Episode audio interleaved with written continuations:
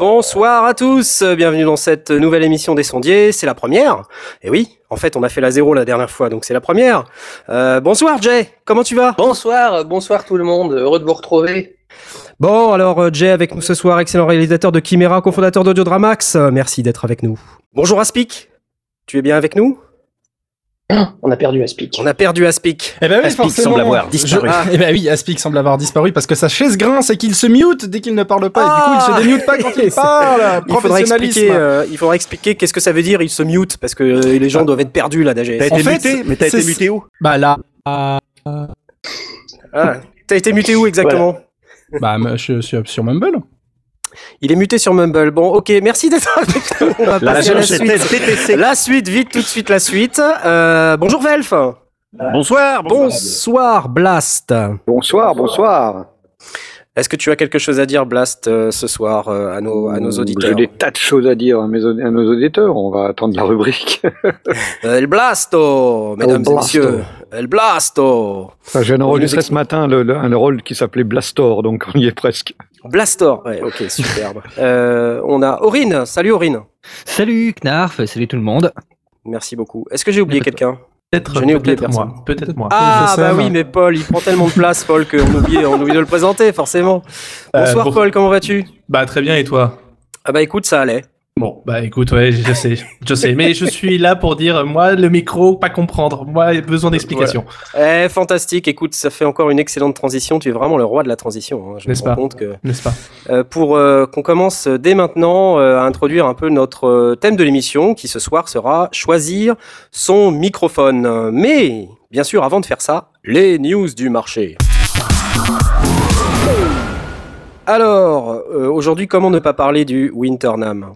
Tout le monde sait ce qu'est le Winter NAMM à Anaheim, en Californie, comme je l'ai expliqué il y a 15 jours. C'est un peu comme au restaurant chinois, non ? Les NAMM aux crevettes ? C'est un rapport avec le Vietnam. C'est à peu près ça. Anaheim, le NAMM de Anaheim. Voilà. Les NAMM aux crevettes, les NAMM au fromage. Non, les NAMM au fromage, non, c'est pas bon. C'est bon. Le NAMM, cette année, le Winter NAMM, un festival. Là, vraiment, je sais pas si vous avez suivi les actus, mais c'est carrément hallucinant. On est de retour à l'analogique avec un certain nombre de synthétiseurs phares des années 1970 qui reviennent au devant de la scène. Korg, par exemple, a annoncé le nouveau MS-20 en kit à monter soi-même. Donc, pour ceux qui savent pas ce qu'est un MS-20, c'est un vieux synthétiseur de Korg qui, je crois, est sorti en 1978, qui était un des premiers modulaires portables, on va dire, donc avec un son très très très caractéristique. Si on a un peu le temps dans la soirée, on vous fera écouter quelques samples. Là, il est en kit à monter soi-même, c'est-à-dire que vous n'avez pas besoin de vraiment vous faire de la soudure ou des choses comme ça, mais au moins vous avez besoin de visser les composants ensemble, c'est-à-dire qu'ils vous fournissent la carte mère, le boîtier, les boutons et toutes ces sortes de choses. Est-ce que c'est quelque chose qui vous intéresse, messieurs les sondiers? Jet, toi, tu fais de la musique, ça t'intéresse ce genre de truc-là? C'est pas quelque chose que j'aurais pensé un jour m'intéresser, mais si on me le propose, pourquoi pas Korg te le propose à $1,399 USD. Ça te fait quoi quand tu dis ça ? Oh, bah, y a pas de problème. Ça fait un petit peu bobo le postérieur quand même à ce prix-là. Mais cela dit, moi ça m'intrigue en fait. Monter son synthé, c'est-à-dire on soude les composants à l'intérieur. Comment ça se passe ? Les cartes à l'intérieur. Il y a déjà les cartes. Ils sont déjà montés, mais en fait tu dois l'assembler. C'est plus de l'assemblage que de la soudure. D'accord. Tu es déjà monté sur ton synthé. Quoi. Tenez, écoutez, je vous fais écouter un peu d'MS-20.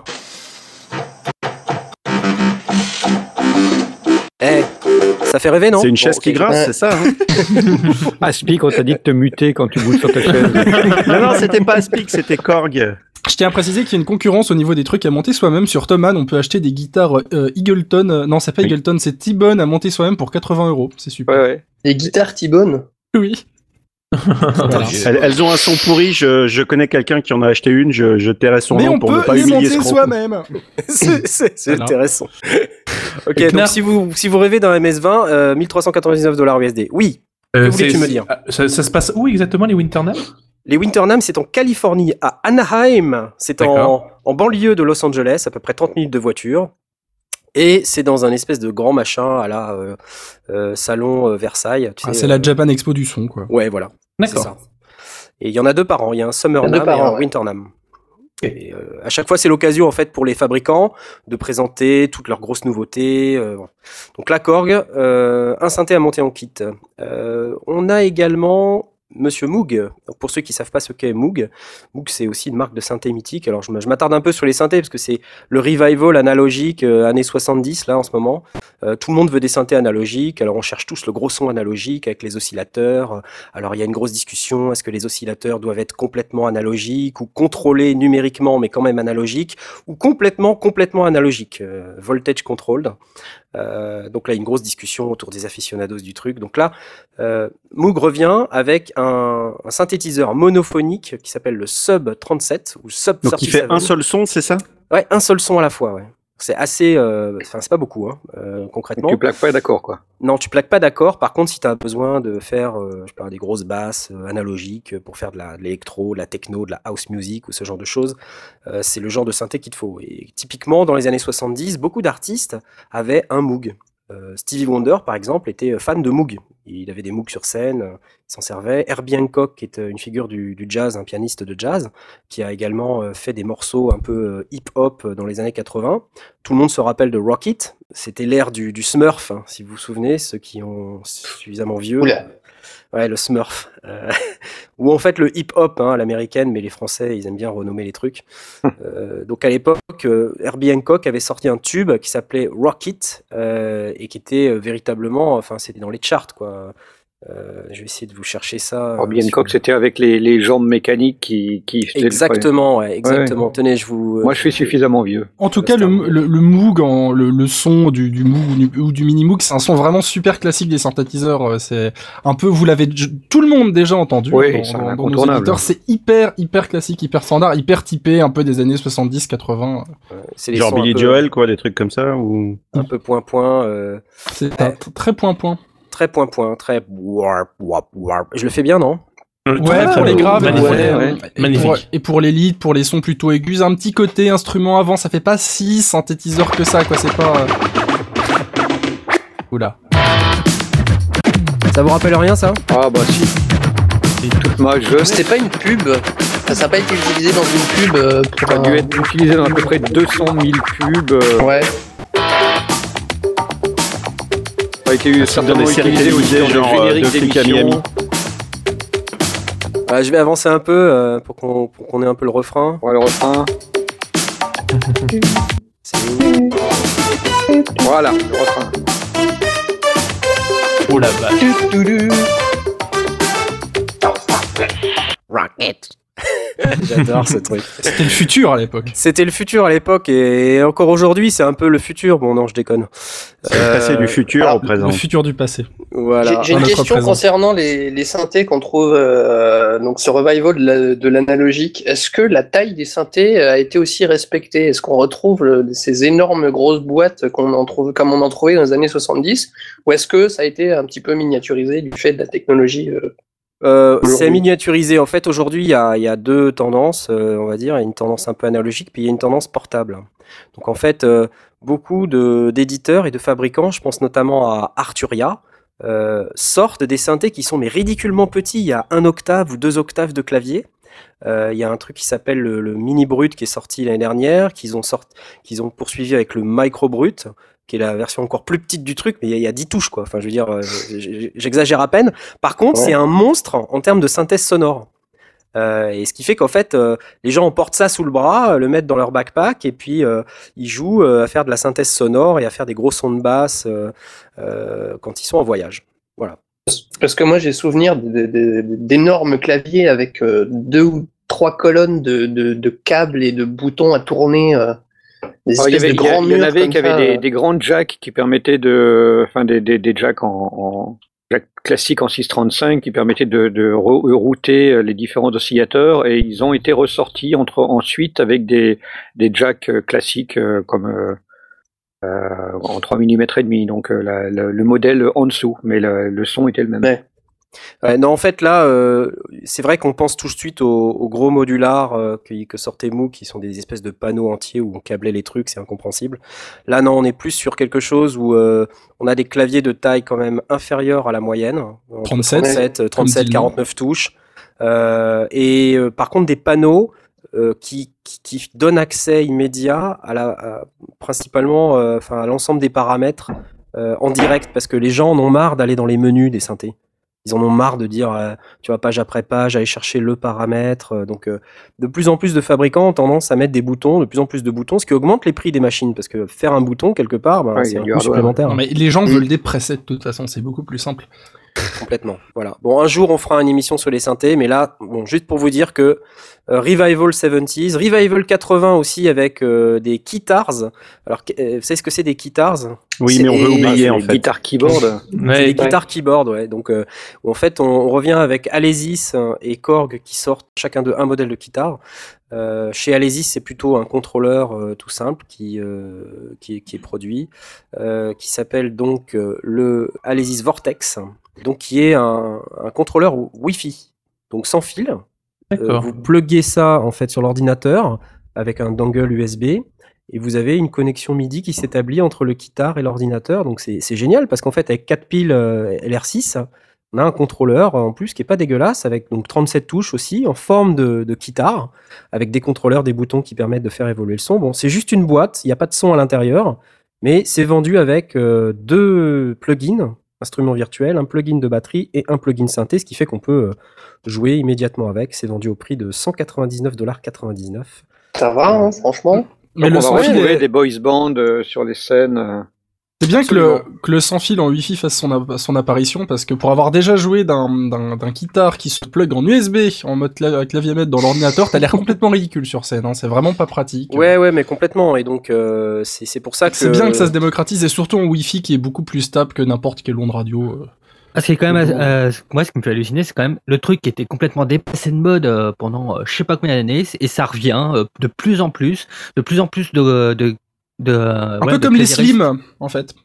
Un peu, ouais. Mais faut voir aussi pourquoi c'est passé de mode. Peut-être parce qu'effectivement, c'était pas pratique, qu'on n'avait pas atteint le niveau de praticité. C'est pas pratique un guitare, c'est juste pour frimer. Hein. Mais en fait, Lady Gaga, elle s'est remise au guitare. Oui. Et c'est pour ça aussi. Non mais c'est vrai, elle a remis le kit à la mode. Évidemment, elle l'a enrobé. Elle en a fait une espèce de comme un peu le nain du Naheulband avec sa hache basse. Je sais pas si vous vous rappelez ce nain. Ah, le nain du Naheulband. Ouais. Ça me dit quelque chose. Le petit vieux gros là. Ouais. Le gros créateur. J'ai l'impression qu'un sondier va se faire virer ce soir. Je ne sais pas pourquoi. Nous passons rapidement à autre chose. Donc bon, les news rapidement. Behringer. Alors il faut absolument qu'on revienne sur ce qu'on a dit il y a 15 jours. Non, jamais. Un tollé général. Des milliers de personnes se sont manifestées en disant « Mais qu'est-ce que c'est que ça, les sondiers ? Pourquoi vous dites que Behringer, c'est de la merde ? Mais pas du tout. J'ai une Behringer depuis 267 ans et c'est jamais tombé en panne. » Bon, alors, explique-toi, Velf. Bon, je vais redire ce que j'ai dit la semaine dernière et je sais que Aspic est de mon avis, donc comme ça on est deux et c'est bien. Behringer a un contrôle qualité très irrégulier. Du coup, ils ne garantissent pas la régularité de leur production. Donc les produits Behringer ont un côté roulette russe. On peut avoir un super matos ou un matos très moyen ou un matos pourri avec la même référence parce qu'il sort pas vraiment de la même usine et que les composants ne viennent pas des mêmes usines. Et comme le contrôle qualité, il est pas appliqué qu'à la mixette ou au micro, mais à chaque pièce, des fois, il y a une pièce plus fragile qu'une autre et le truc casse et confère la mixette d'Aspic dont la lime a lâché alors que le reste marchait bien. Mais les préamplis sont très bons. Mais voilà, ils ont parfois... que j'ai acheté après, niveau qualité, il n'y a pas tant que ça de différence entre 100 € et 500 €. Je reviens sur ce que j'ai dit et je ne change pas d'avis. C'est du matos qui peut être très correct, mais il vaut mieux pouvoir tester ce qu'on achète et pas l'acheter en ligne. Tout ça pour dire... Je maintiens aussi que ça voyage pas toujours très bien et que c'est plus vulnérable au choc que d'autres matériels. Oui, surtout une Mackie. Voilà. Et là où moi je me positionne avec un angle relativement différent, c'est que je me positionne dans la situation d'un home studiste qui n'a pas forcément la pression d'un live ou ni du voyage. Et donc, si un appareil tombe en panne, c'est pas forcément ultra urgent, ce qui est tout à fait différent. Si c'est au moment des balances, une demi-heure avant un concert, après avoir roulé 400 km et qu'on est un dimanche, quoi. Donc, je comprends très très bien le fait qu'on ait envie, qu'on ait besoin d'avoir un matériel beaucoup plus fiable, au même titre qu'un photographe préfère avoir un boîtier qui sera plus cher, non pas parce qu'il va faire de plus belles photos, mais parce qu'il sera plus constant. Choisissez d'après votre besoin. Si vous avez besoin d'un truc fiable qu'on puisse jeter sur un mur et qui marche, c'est pas pareil, effectivement, que si vous avez besoin que d'un truc qu'on pose sur votre bureau. Voilà, c'est tout ce qu'on a dit. J'ai surveillé, et dans le cadre des micros, toujours sur les nouveautés du marché, j'ai regardé l'opposé des machines virtuelles. Et dans le monde des microphones, moi je suis un grand fan des émulations, surtout de nouveau en home studio, où on n'a pas forcément ni les moyens, ni la possibilité, ni l'envie l'envie on l'a toujours un petit peu, mais d'avoir tous les appareils de légende, etc. Et donc je suis assez fan des émulations quand elles sont bonnes et quand elles rendent le résultat qu'on cherche. Et donc en guitare, j'ai une guitare Variax qui me permet d'émuler différentes guitares. J'ai aussi des différents appareils qui permettent d'émuler différents amplis, etc. Et je vois que Slate Digital a sorti une série de microphones qui se branchent dans un préampli et tout ça fonctionne à modélisation. C'est-à-dire que sur ce principe-là, on va avoir un microphone. Alors il y a un large capsule et un petite capsule. On détaillera ça dans l'émission, mais donc deux microphones différents qui se branchent dans un préampli et derrière on peut émuler, donner le rendu, la sensibilité, les réponses des micros de légende qu'on n'a absolument pas les moyens, ni même parfois la possibilité de s'offrir des appareils complètement mythiques. Et je trouve que c'est assez sympa d'avoir ça à la maison, même si c'est pas forcément un vrai U47 ou un vrai U87. On peut avoir des choses qui s'en rapprochent très très bien et pour un tarif nettement plus intéressant et plus attractif. On n'est pas dans les choses extrêmement bon marché, mais... C'est combien à peu près, t'as un prix ? De ma mémoire, je l'ai pas noté, je crois que c'était... le prix avait pas été totalement annoncé, mais je crois qu'il parlait de $1,000 pour les deux micros et un préampli avec la double émulation et le préampli qui a les deux entrées et l'ensemble des plugins nécessaires, puisque c'est un ensemble, appareil et logiciel. Oui, parce qu'il faut un micro dédié. Modélisation. Donc on a un micro qui est dédié, qui rentre dans un préampli, enfin on a deux micros dédiés qui rentrent dans un préampli, lui-même étant aussi spécifique, pour avoir la réponse la plus linéaire possible, et derrière un pack de plugins qui permettent d'émuler différents micros. Et j'ai vu quelques démonstrations. Bon, évidemment, c'était des choses en vidéo sur YouTube, donc c'est pas forcément des choses faciles à analyser, mais très, très bluffant, très intéressant. Bon, faut garder à l'esprit que l'émulation de micro, c'est extrêmement pointu quand même comme domaine. Ouais. La plupart des gens qui sont pas vraiment dans le son et dans le truc, sur une prise, juste la voix, ils font même pas forcément la différence. Alors, dans une chanson, avec les égaliseurs dessus, les compresseurs, c'est encore pire. C'est ils auront effectivement beaucoup de mal, bien sûr. Justement, pour $1,000, il faut avoir un vrai besoin, parce qu'effectivement, pour l'équivalent de 600 euros, on a quand même, un bon micro sympa, voire plusieurs micros sympas. C'est même pas pour les studios pro, parce que le studio pro qui dit « Ah ouais, voilà, venez, cher client, j'ai un micro qui émule tous les grands micros. » Non, ça fera pas classe, il vaut mieux qu'ils disent « Ah, j'ai un U47, j'ai un U47, machin. » Mais en parallèle de ça, la réflexion qui se faisait, et qui est pas totalement idiote, c'est que même les grands studios peuvent très bien s'offrir ce genre de choses, en plus de leur U47 et de leur micro de légende, parce que ça leur permet la prise de son se fait...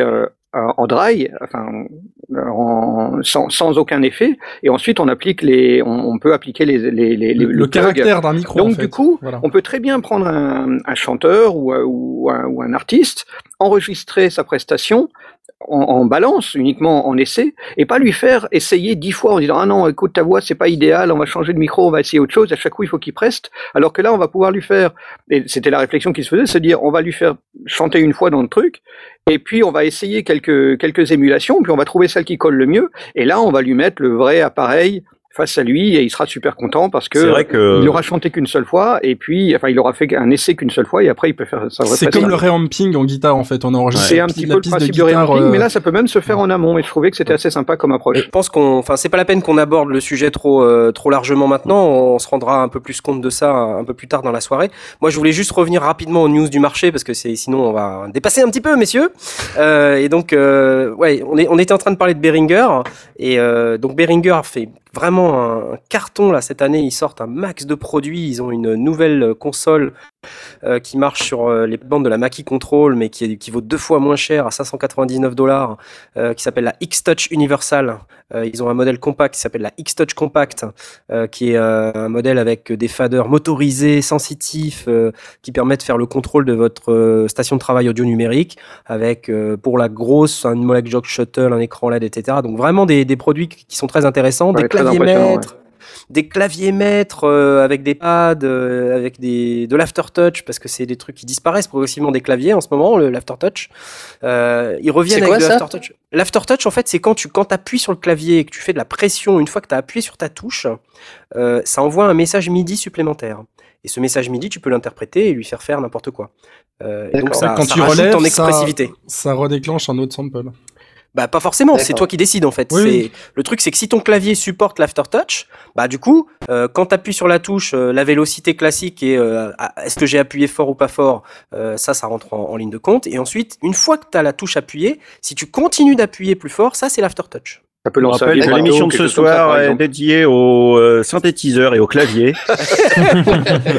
Non mais tout ça pour dire que voilà, il y a des nouveautés qui sont quand même de bonne qualité malgré le fait que ce soit Behringer. Bah, Behringer se sort du bas de gamme de toute façon. Là, ils se sortent complètement de plus en plus depuis qu'ils ont sorti leur console X32 là avec 50 milliards de pistes destinée à faire des grandes salles live.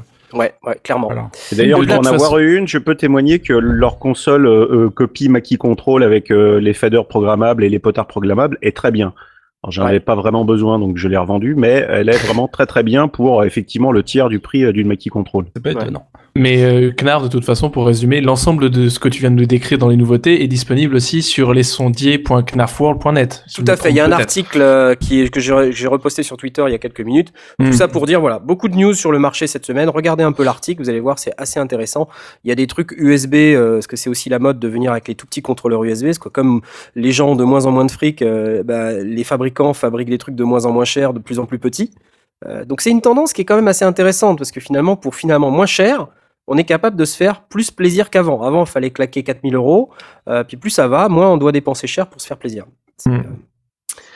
Voilà, je vous propose qu'on passe maintenant à la suite de notre émission et qu'on rentre dans le vif du sujet pour discuter maintenant de choix de microphone. Jingle! Ça, c'est pour faire plaisir à Paul. Merci. Parlons microphone. D'abord, on va peut-être définir ou expliquer qu'est-ce que c'est et comment ça marche, grosso modo, un microphone. Blast, tu vas bien pouvoir nous expliquer ça. Oh oui, ça je peux vous le faire. Vous m'arrêtez dès que je suis trop long. T'es trop long. Un microphone. Je vais commencer par les gros mots, c'est un transducteur. Tout le monde sait ce que c'est qu'un transducteur ? Non, et on attend ta définition. Alors, un transducteur, c'est un appareil quelconque qui va transformer une énergie en une autre. Je crois qu'il transductait. Voilà, qui va transducter une énergie en une autre. Et donc, l'idée, c'est de transformer une onde sonore, une énergie sonore, en une énergie électrique qu'on va pouvoir traiter. Voilà, c'est tout, ça ne va pas plus loin, c'est juste savoir que c'est histoire de placer dans la conversation. C'est comme une enceinte. C'est exactement le même principe qu'une enceinte inversée, évidemment, puisque l'enceinte, on va lui envoyer un signal électrique qui contient une certaine modulation, et on va transformer ça en vibrations qui vont être audibles. Donc tout à fait. Et d'ailleurs, c'est le fonctionnement même d'un micro dynamique. Donc on a plusieurs catégories de micros, de technologies de micros. La plus classique, la plus connue, c'est le micro dynamique, et qui est exactement l'inverse d'un haut-parleur, c'est-à-dire que c'est tout simplement un noyau avec un bobinage, une membrane qui reçoit la vibration de l'onde du sonore que l'on envoie dessus. Ce noyau et ce bobinage se modulent, enfin créent une modification d'un champ électrique Et donc c'est ça qu'on va capter et oui, exactement. Et donc on va obtenir un son, en tout cas on va obtenir une modulation du son du signal électrique qui représente ce qu'on a, l'onde sonore. Ça, c'est le plus traditionnel, et effectivement, ça veut dire que dans l'absolu, on peut très bien utiliser une enceinte ou une oreillette de casque et le brancher dans une entrée micro, et si on parle dedans, ça va fonctionner. On va avoir le fonctionnement inverse de la membrane. La membrane va vibrer sous notre voix et va transformer l'énergie qui est à nos bornes, va créer une tension aux bornes qui va moduler. Et à si tu fais ça sur un casque, soyons clairs, c'est pas un résultat fantastique. Ce sera pas extraordinaire parce que c'est pas fait pour ça. En tout cas, un micro, il y a évidemment tout le travail de la taille de la membrane, de son poids, du bobinage lui-même. Donc il y a tout un petit peu compliqué, mais ça va fonctionner. Et à l'inverse, si on branche un micro sur une sortie d'amplificateur, on va obtenir du son. On faudra pas que ce soit trop fort, qu'on risque de le cramer. N'essayez pas chez vous. Question de niveau. C'est toujours une question de niveau, mais le fonctionnement reste le même. On a bien d'un côté un signal électrique, de l'autre côté un signal sonore, et on passe de l'un à l'autre simplement par le biais du bobinage. Alors justement, la question en fait, c'est après qui va suivre, c'est est-ce que la taille de la membrane et la taille du bobinage vont faire toute la qualité d'un micro ? Enfin, qu'est-ce qui certainement va pas. Non, voilà. Certainement pas. Ça va jouer. Ça va jouer sur un certain nombre d'éléments, mais ce n'est absolument pas que ça. Il y a beaucoup d'éléments qui rentrent en ligne de compte et qui font qu'un micro dynamique classique sera différent d'un autre, aura une réponse différente d'un autre, et pour laquelle on peut pas dire. Tu veux un micro dynamique, prends n'importe lequel dans le magasin. C'est pour ça qu'on fait une émission sur choisir le micro, c'est que effectivement tous les micros vont avoir un rendu différent et il faudra trouver celui qui correspond à ce qu'on cherche. Alors qu'est-ce qu'on a Blast à notre disposition là dans la catégorie des microphones? Il y a plusieurs types de micros. Tu parlais des dynamiques, mais il y a aussi les statiques, etc. Alors il y a les statiques, oui. Alors les statiques, on a la seule différence, c'est que c'est un condensateur. Au lieu d'avoir un bobinage et une membrane, on va avoir un condensateur avec une partie qui est fixe et une membrane qui est mobile, donc elle qui va vibrer.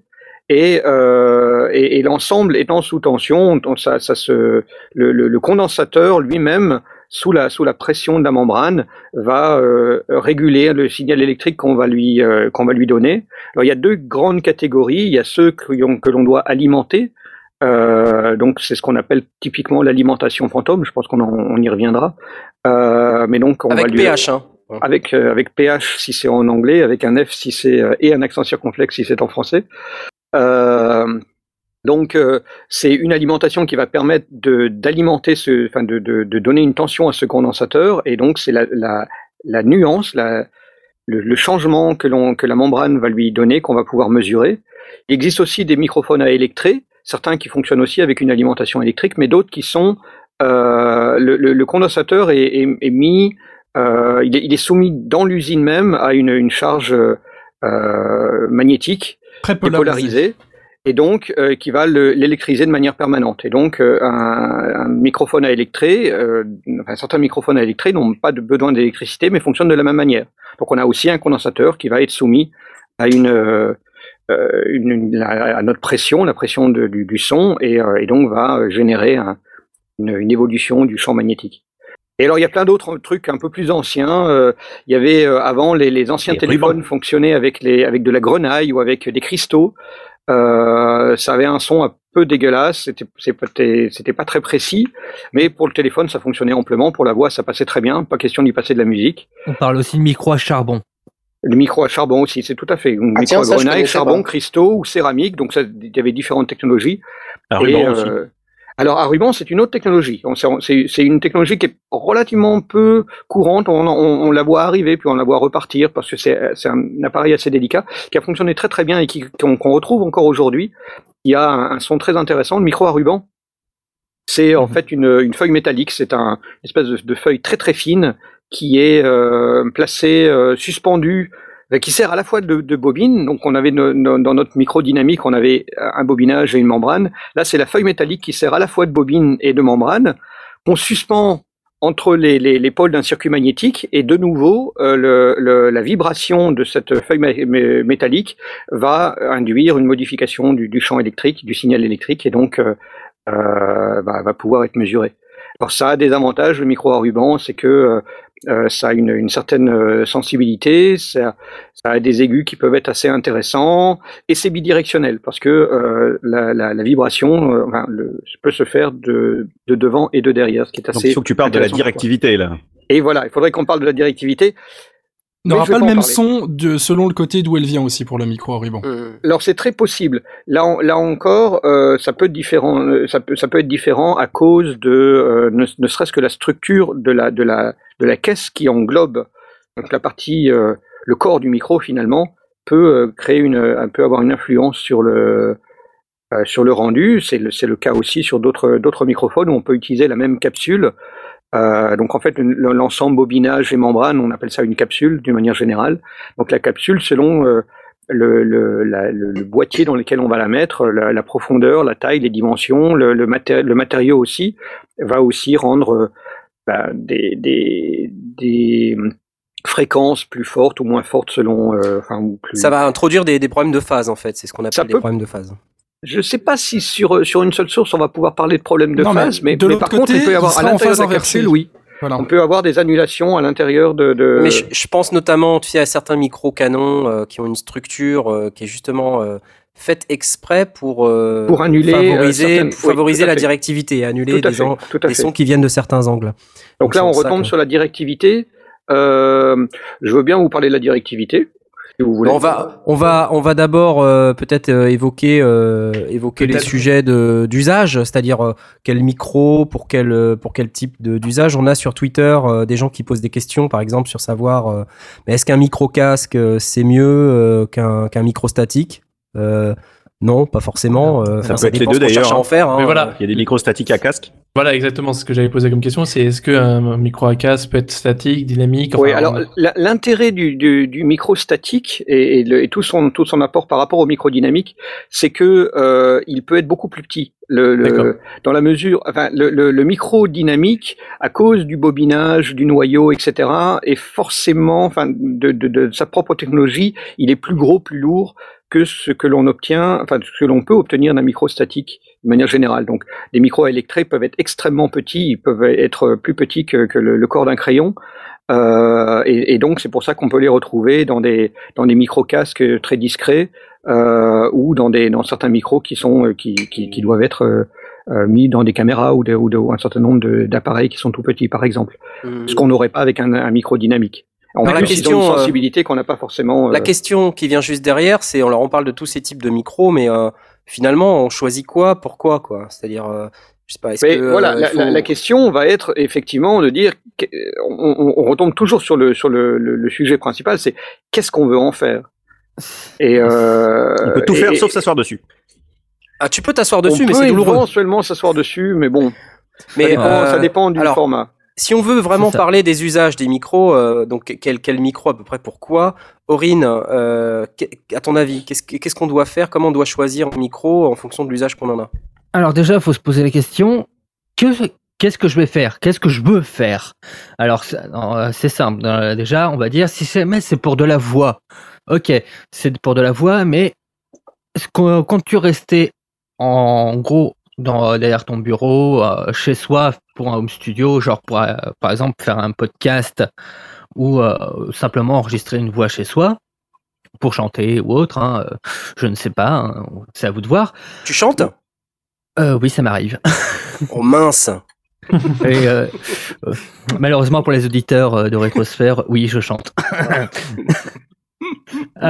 Sinon, si jamais pareil, c'est vous voulez une solution qui soit un peu plus nomade, qui vous permet aussi de bouger avec votre micro, faudra choisir un autre type de micro. En gros, c'est assez compliqué. En gros, voilà, pour le podcast, en général, on préférera les micros statiques à condensateur large membrane. Qu'est-ce que c'est ? Qu'est-ce donc ? Déjà. Donc, comme l'a expliqué Blast, il y a pour les statiques, nous avons des capsules qui existent. Et pour les larges membranes, en gros, c'est une grosse capsule qui a une particularité à prendre une bande, en fait, un large spectre, assez fidèlement, sauf les transients. Mais ça, je pense qu'on en parlera plus tard pour la technique, etc. Mais qui sont très bons pour la voix. Par exemple, les larges spectres, c'est un rapport avec le Seigneur des Anneaux ? Ah non, rien à voir. Voilà. Ce n'est pas un gros Nazgûl. Hein. C'est ça. Alors, pour expliquer le spectre, en gros, c'est la plage de fréquence. C'est la couverture d'un micro, c'est-à-dire du grave à l'aigu, on exprime ça en hertz. Donc, l'oreille humaine, on va dire, entend de 80 Hz à 16 000 Hz, quoi, on va dire. Et les microphones. En théorie, de 20, je crois. À partir de 20 000. C'est ton corps qui le ressent. Mais c'est pas vraiment l'oreille. C'est-à-dire, l'oreille, ça peut se discuter, hein, évidemment. Ça, c'est particulier, ouais. Il est évident qu'on veut que les microphones couvrent au moins cette plage. Parce qu'on veut qu'ils puissent capter l'ensemble du spectre audible. Oui, et avoir en général un son qui soit quand même assez fidèle. Je dis juste assez fidèle parce qu'en général, un micro a la particularité quand même de colorer un peu le son. Voilà. Qu'est-ce qu'on appelle la coloration ? Qu'est-ce qu'on appelle la coloration ? Merci. Tout simplement, c'est-à-dire amplifier certaines fréquences d'une source qui ne serait pas naturel, quoi. Par exemple, je vais prendre l'exemple de la voix, hein, pour rester sur la voix. Imaginons que on a une voix qui soit pas forcément grave, mais que le type, la caractéristique de ce micro fait que ça amplifie légèrement vos basses, rendant votre voix un peu plus sexy ou autre. Ça peut arriver, ou alors. Moi, tu vois, typiquement, ça tombe bien ce que tu dis, parce que j'ai préparé pour ce soir un petit dispositif pour changer de micro pendant qu'on se parle. C'est-à-dire que là, moi, j'ai un microphone que j'utilise aujourd'hui qui est de marque Audio-Technica, et je peux changer de microphone à satiété. Je vais le faire devant vos yeux ébahis. Regardez, attention. Magie. Voilà, j'ai changé de microphone. Non, je n'ai pas changé de microphone. Non, tu n'as pas changé. Non. C'était un test. J'allais le faire devant vos yeux ébahis. Quand tout à coup, voilà, j'ai changé de microphone. Ah, oui, voilà. Là, ça s'entend, oui. Ça s'entend bien. Hein. Donc là, typiquement, je suis passé sur un microphone statique à petite membrane, qui est un Rode NT5, et j'ai pas la même voix avec. Je refais le passage. Vous allez voir, c'est absolument incroyable. Si ça veut bien. Revoilà. Alors, c'est pas ultra flagrant, on entendra ça plus en détail plus tard dans l'émission. Plus tard, d'ailleurs. Ça s'entend quand même bien. Il y a d'un côté la voix qui... C'est des langages un peu imagés, mais on entend la voix qui s'ouvre. Il y a plus de fréquences qui sont restituées. Et la proximité, la réponse en matière de basse joue aussi. Mais je peux quand même les post-traitements de Synops Live nous ont bouffé la moitié quand même. Et c'est possible que... Si vous voulez vraiment entendre un peu plus, je vais faire quelque chose d'un petit peu plus parlant. Je vais utiliser maintenant un micro dynamique, un Shure SM58. Alors attention, me voit ça. Ouh là là. C'est très gauche. Oui. Tu es très loin. Complètement différent. Je ne sais pas si vous sentez un peu la différence. Oui. Il n'y a plus de signal déjà. Mais il y a un peu moins de signal. Alors je vais me monter un peu. 1, 2, 3. Vous m'entendez ? Oui, on monte sur un tabouret. Ouais. Je vais revenir sur mon micro d'origine, mais juste pour illustrer le fait que non seulement le volume effectivement baisse énormément, parce que la sensibilité de ce micro est différente. Hein.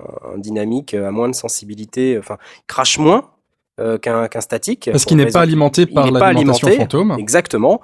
Et donc, du coup, on a déjà cette différence. Et deuxièmement, on n'a pas du tout la même réponse en fréquence. Enfin, sur le SM58, on a la voix qui est complètement étouffée. Parce qu'on doit se tenir plus proche aussi. On doit se tenir plus proche et le dynamique est plus fait pour, en général, prendre dans les médiums, en fait. Et parce que le SM58 a aussi une réponse naturelle qui coupe beaucoup les aigus, parce que c'est un micro destiné à être utilisé en sonorisation, beaucoup pour le live, quand il y a des enceintes qui te recrachent du son dessus et que tu veux éviter les larcènes. Exactement. Alors, qu'est-ce qu'un larcène ?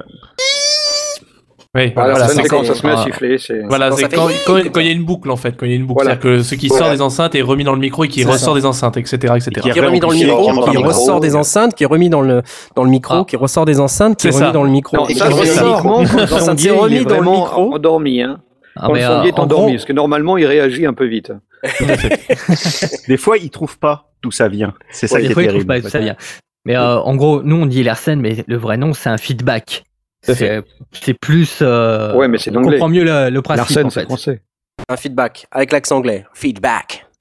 Pour résumer la coloration en un exemple tout parlant, c'est-à-dire la capacité d'un micro à prendre mieux certaines fréquences que d'autres, on a le célèbre effet téléphone. Quand on entend quelqu'un au téléphone, eh ben, il manque beaucoup de fréquences, il manque des graves, il manque des aigus, c'est parce que le micro est tout petit et que la voix est simplifiée pour mieux passer au téléphone. Tout et parce qu'à l'époque, je crois qu'on l'avait déjà dit tout à l'heure, on voyait pas l'intérêt justement de mettre ces fréquences dans les téléphones. Mais je parle maintenant même d'un téléphone portable. Oui, il y aura une coloration qui enlèvera surtout des graves. C'est ça, la coloration. Aussi une notion de transport de la voix qui fait qu'on est obligé de la diminuer, de la compresser pour qu'elle pèse moins lourd et qu'elle circule plus vite. Et donc, du coup, il y a une forme d'altération assez importante qui fait qu'on entend moins certaines fréquences. Mais ça reste une coloration, voilà.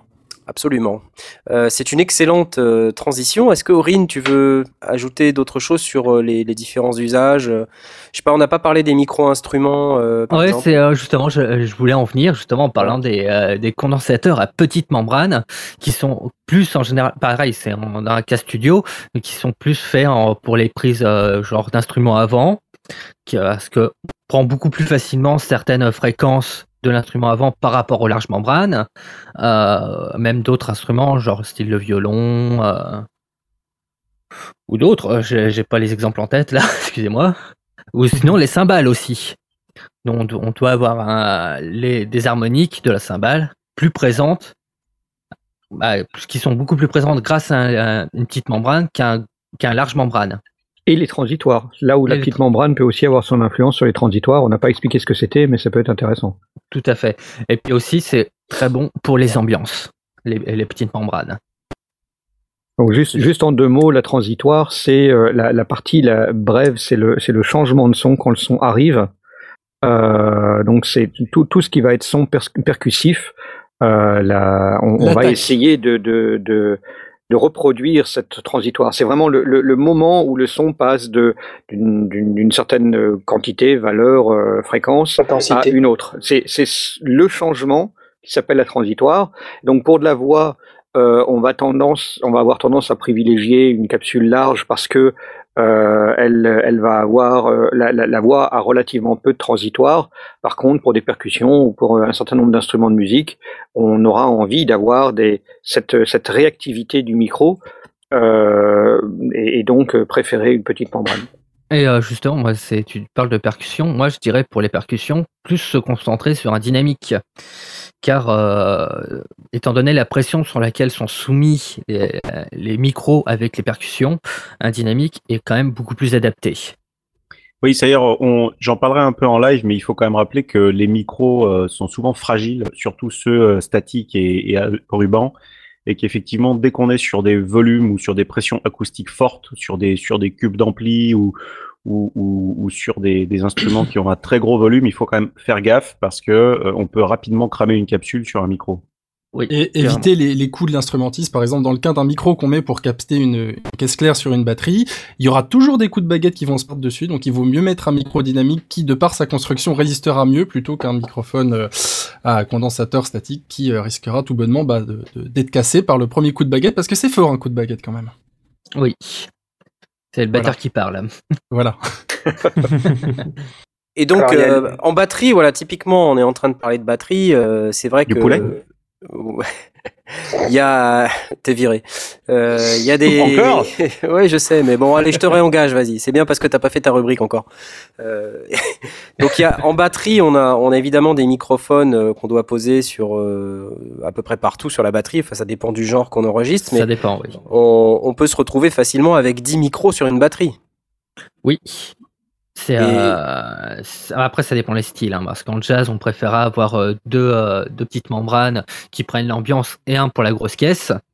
Pour les Beach Boys, il n'y en avait qu'un. Le premier Beach Boys, ouais, mais c'était dans les années 50. On n'avait pas forcément. Ouais, le sondier, il était sourd d'une oreille en plus, il s'en foutait. C'est vrai en plus. Non, non, non, c'est authentique. Non, c'est vrai, c'est vrai. Incroyable. Et en métal, on a 11 ou 12 micros, quoi. Enfin, moi, après, ça dépend le kit de batterie. Dont 10. On a 11 coupés, ou 12 cymbales aussi en métal, et 3 grosses, et 3 caisses claires, et 12 tomes. Ouais, c'est clair. Donc, voilà. Il faut prendre tout les micros avec. Ça... Non, prenez pas la batterie de Mac Portnoy comme exemple. C'est pas un bon exemple. Un jour, je pense qu'on fera un sujet d'1h30 sur comment prendre le son pour une batterie et comment le mixer.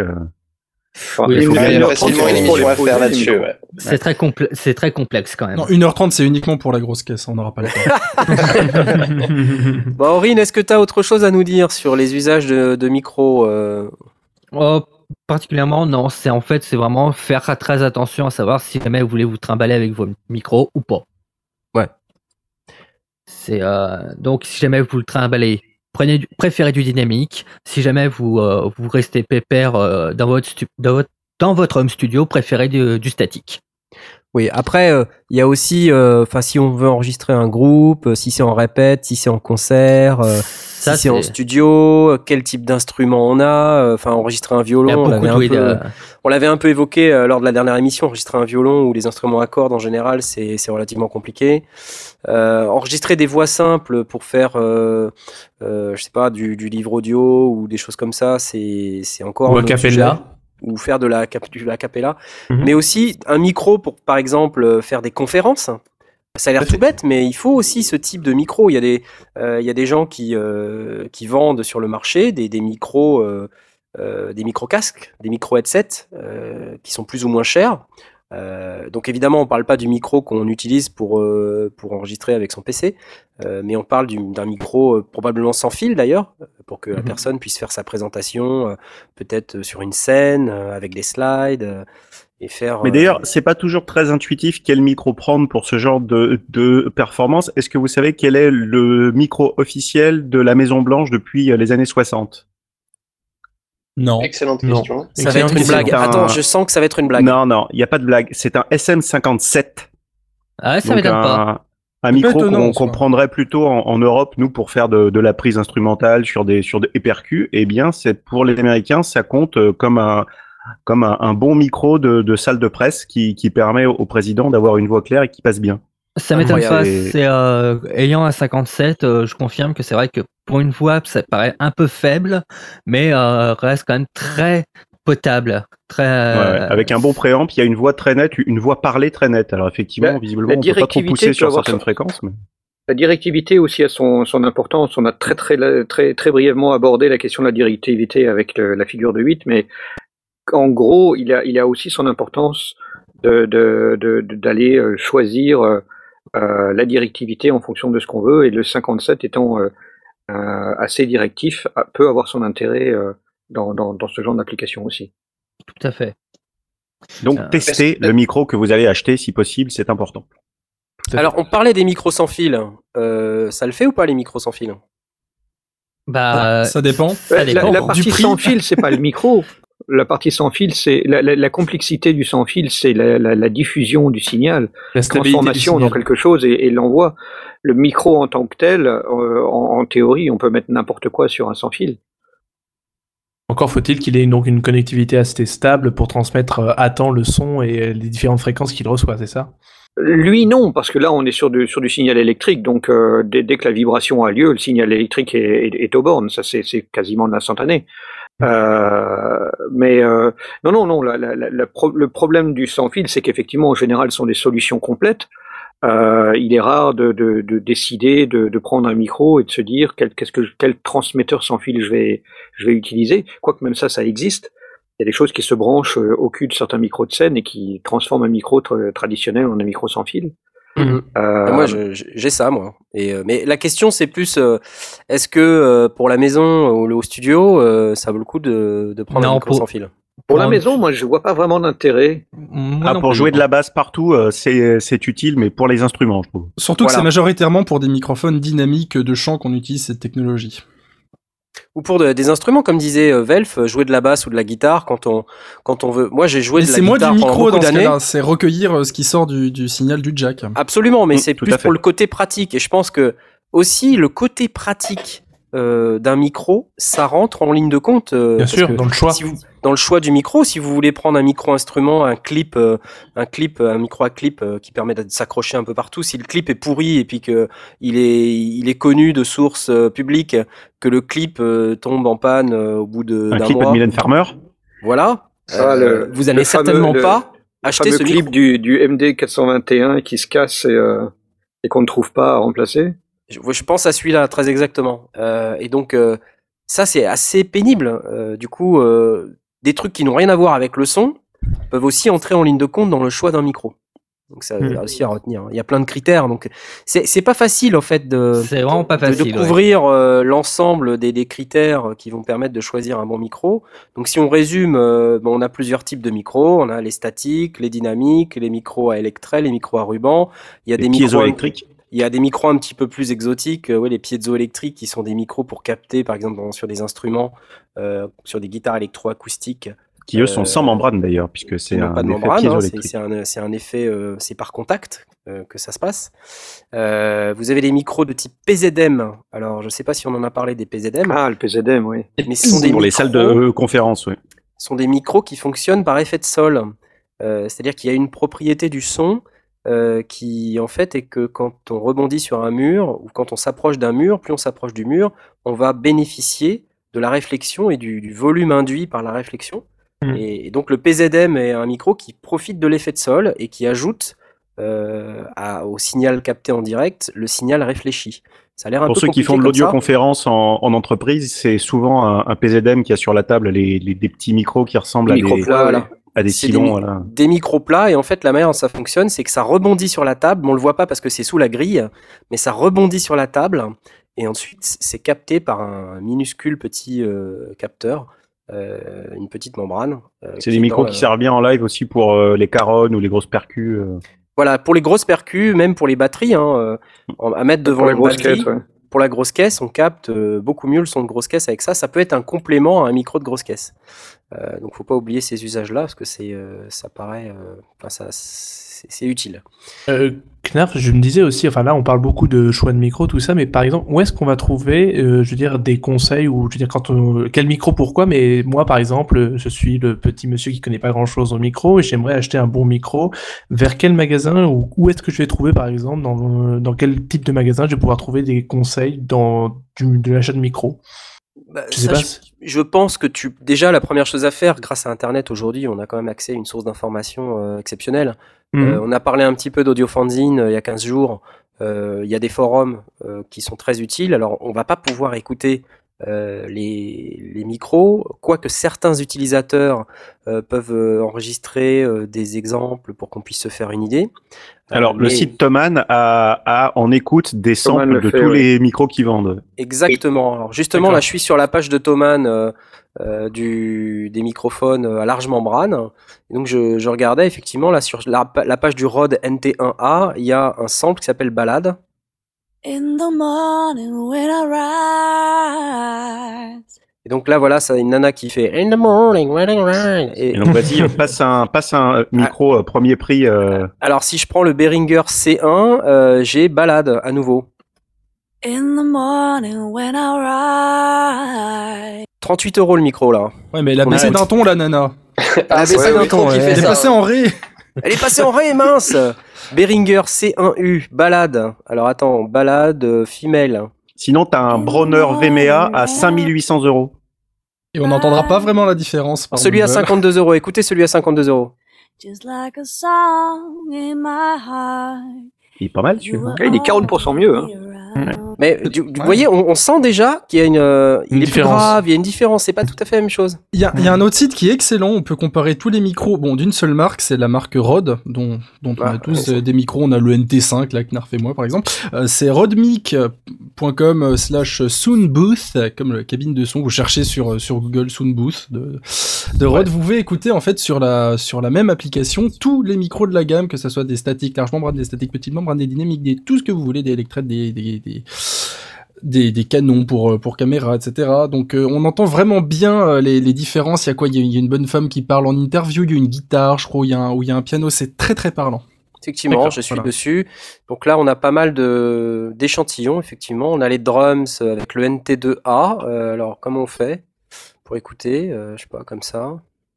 Ou pas. Donc ça, c'est ça. Voilà. Oh, yeah. Alors, je sais pas trop comment ça marche. J'ai tous les instruments en même temps. C'est comme une console, il faut que tu mutes, qui t'intéresse pas, tu gardes que...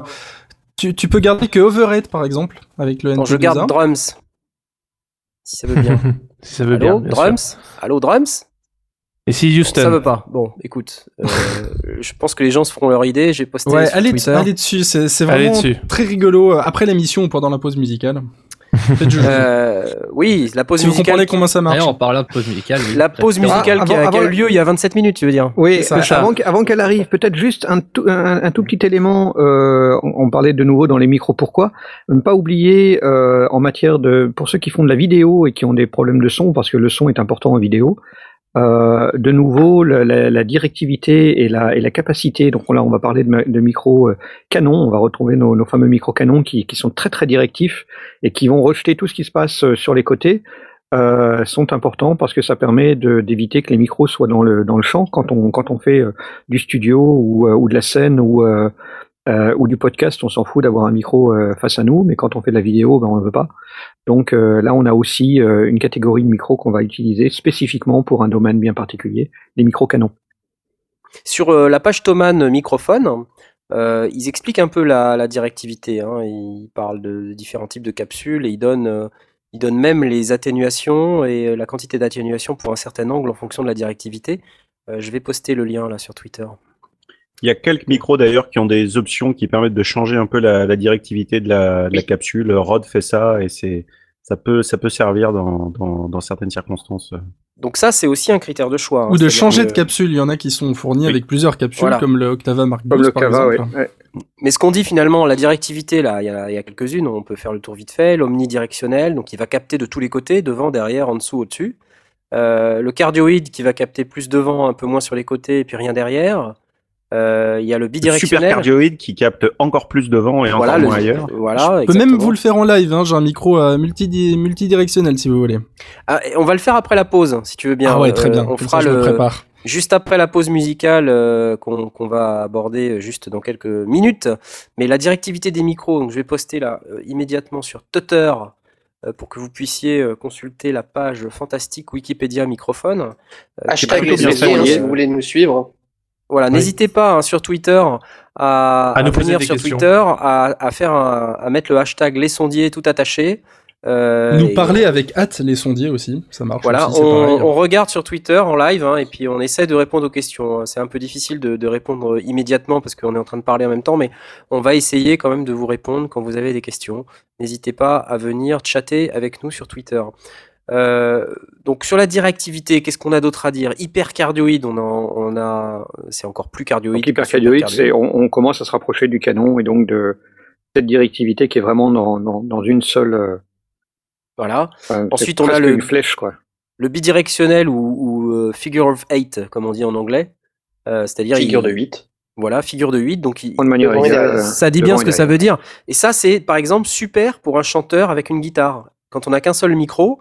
Bah on met un côté du micro, côté bouche, un côté guitare, et on capte de manière relativement séparée les différents types de signaux. Alors et surtout, ce qu'il y a entre les deux disparaît. Voilà, ce qu'il y a entre les deux disparaît, c'est notamment le public. Donc c'est assez intéressant, ou les autres instruments. Donc voilà, quand on est en live, c'est assez intéressant. Est-ce que j'oublie des directivités ? Ouais, y a le canon, quoi, mais... Directionnel. Il y a tout ce qu'il y a entre les deux, ce subcardioïde par exemple, qui sont entre omnidirectionnel et cardioïde, qui prennent un peu plus devant et un peu moins sur les côtés, mais c'est pas super flagrant. Voilà. Bon, mais en gros, ce qu'on dit, c'est que le cardioïde, c'est un peu le go-to mic, c'est-à-dire c'est celui par défaut, quoi. Quasiment tous les micros sont cardioïdes. Et pour de la prise d'instrument, si vous avez un environnement qui s'y prête, c'est-à-dire qui est bien acoustiquement traité, l'omnidirectionnel sur une guitare, il n'y a rien de mieux. Mais il faut évidemment qu'on ait un traitement de pièces qui soit très bon parce que sinon on va capter beaucoup de sons diffus. Et l'avantage de l'omnidirectionnel, Donc ils captent de tous les côtés, je le rappelle, donc évidemment c'est pour ça qu'il faut une pièce correctement traitée, c'est qu'ils ne présentent pas d'effet de proximité. L'effet de proximité, c'est ça, l'effet de proximité. J'ai la voix qui est un peu plus grave. Bonsoir. Voilà. Et donc l'Omni ne présente pas ce défaut-là. Alors par exemple, là je n'ai pas, la voix est très grave et pourtant je suis tout en face du micro parce qu'il est en omnidirectionnel. Tout à fait. Et ils ont tous un effet de proximité, les amis. Là, oui, soyons dans la proximité. Oui, parce qu'il est à nouveau en cardioïde et c'est voilà, très moche. Voilà, on a bien voilà. entendu, merci Aspic, on a vraiment entendu la différence, parce que là, ce qu'on a entendu, c'est que le grave n'était pas boosté dans le cas où il était omnidirectionnel. Il avait, pas du tout. On l'entendait plus fort parce qu'il était plus près du micro, c'est normal, mais il n'avait pas de grave boosté. Et c'est ça l'effet de proximité. C'est-à-dire, plus on rapproche un micro qui n'est pas omnidirectionnel d'une source à enregistrer, plus ce micro va augmenter les basses fréquences. C'est voilà. l'effet beatbox. Si vous collez vraiment un micro à la bouche d'un beatboxer, ça fera bien le poum poum qu'on veut, mais voilà. Si on l'éloigne, ça fera plus rien, ça sera nul. Voilà. C'est ça. Et donc, si tu veux faire une blague à un beatboxer, tu lui files un omni. Ah ouais, ça fera plus rien. Voilà. Bon, je vous propose qu'on fasse la pause musicale maintenant. On a juste 32 minutes de retard, mais j'adore cette émission. Ah, on est nickel dans les temps, là. On est parfait. On est nickel dans les temps, dans le retard. Donc voilà, je vous propose qu'on écoute Diablo Swing Orchestra tiré de... Je ne sais pas ce que c'est d'ailleurs. C'est un album, de Butcher's Ballroom. Et on vous donne rendez-vous dans à peu près 4 minutes 30. À tout de suite. Yeah. À tout de suite. Yep.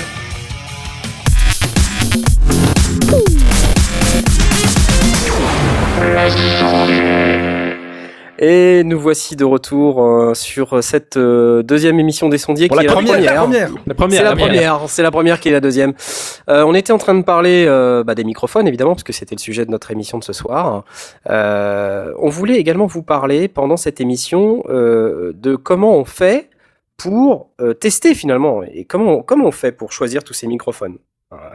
On est en train de dire, alors il y a les cardioïdes, il y a les hypercardioïdes, les supercardioïdes, il y a les micros à électrets, les micros statiques, mais finalement on est en train de vous dire aussi que ils ont tous un son différent, que c'est extrêmement difficile de choisir, donc voilà, vous êtes encore plus dans l'embarras, puisque vous ne savez absolument pas comment vous allez faire pour choisir votre micro, ni pour le tester. Le plus simple quand même, ça reste souvent d'acheter celui des copains. Alors, une première étape, effectivement, pas forcément de l'acheter, mais de tester. Aller chez les copains. Voilà. Allez chez les copains, si vous n'avez pas d'amis, allez sur Facebook et demandez les gens en amis.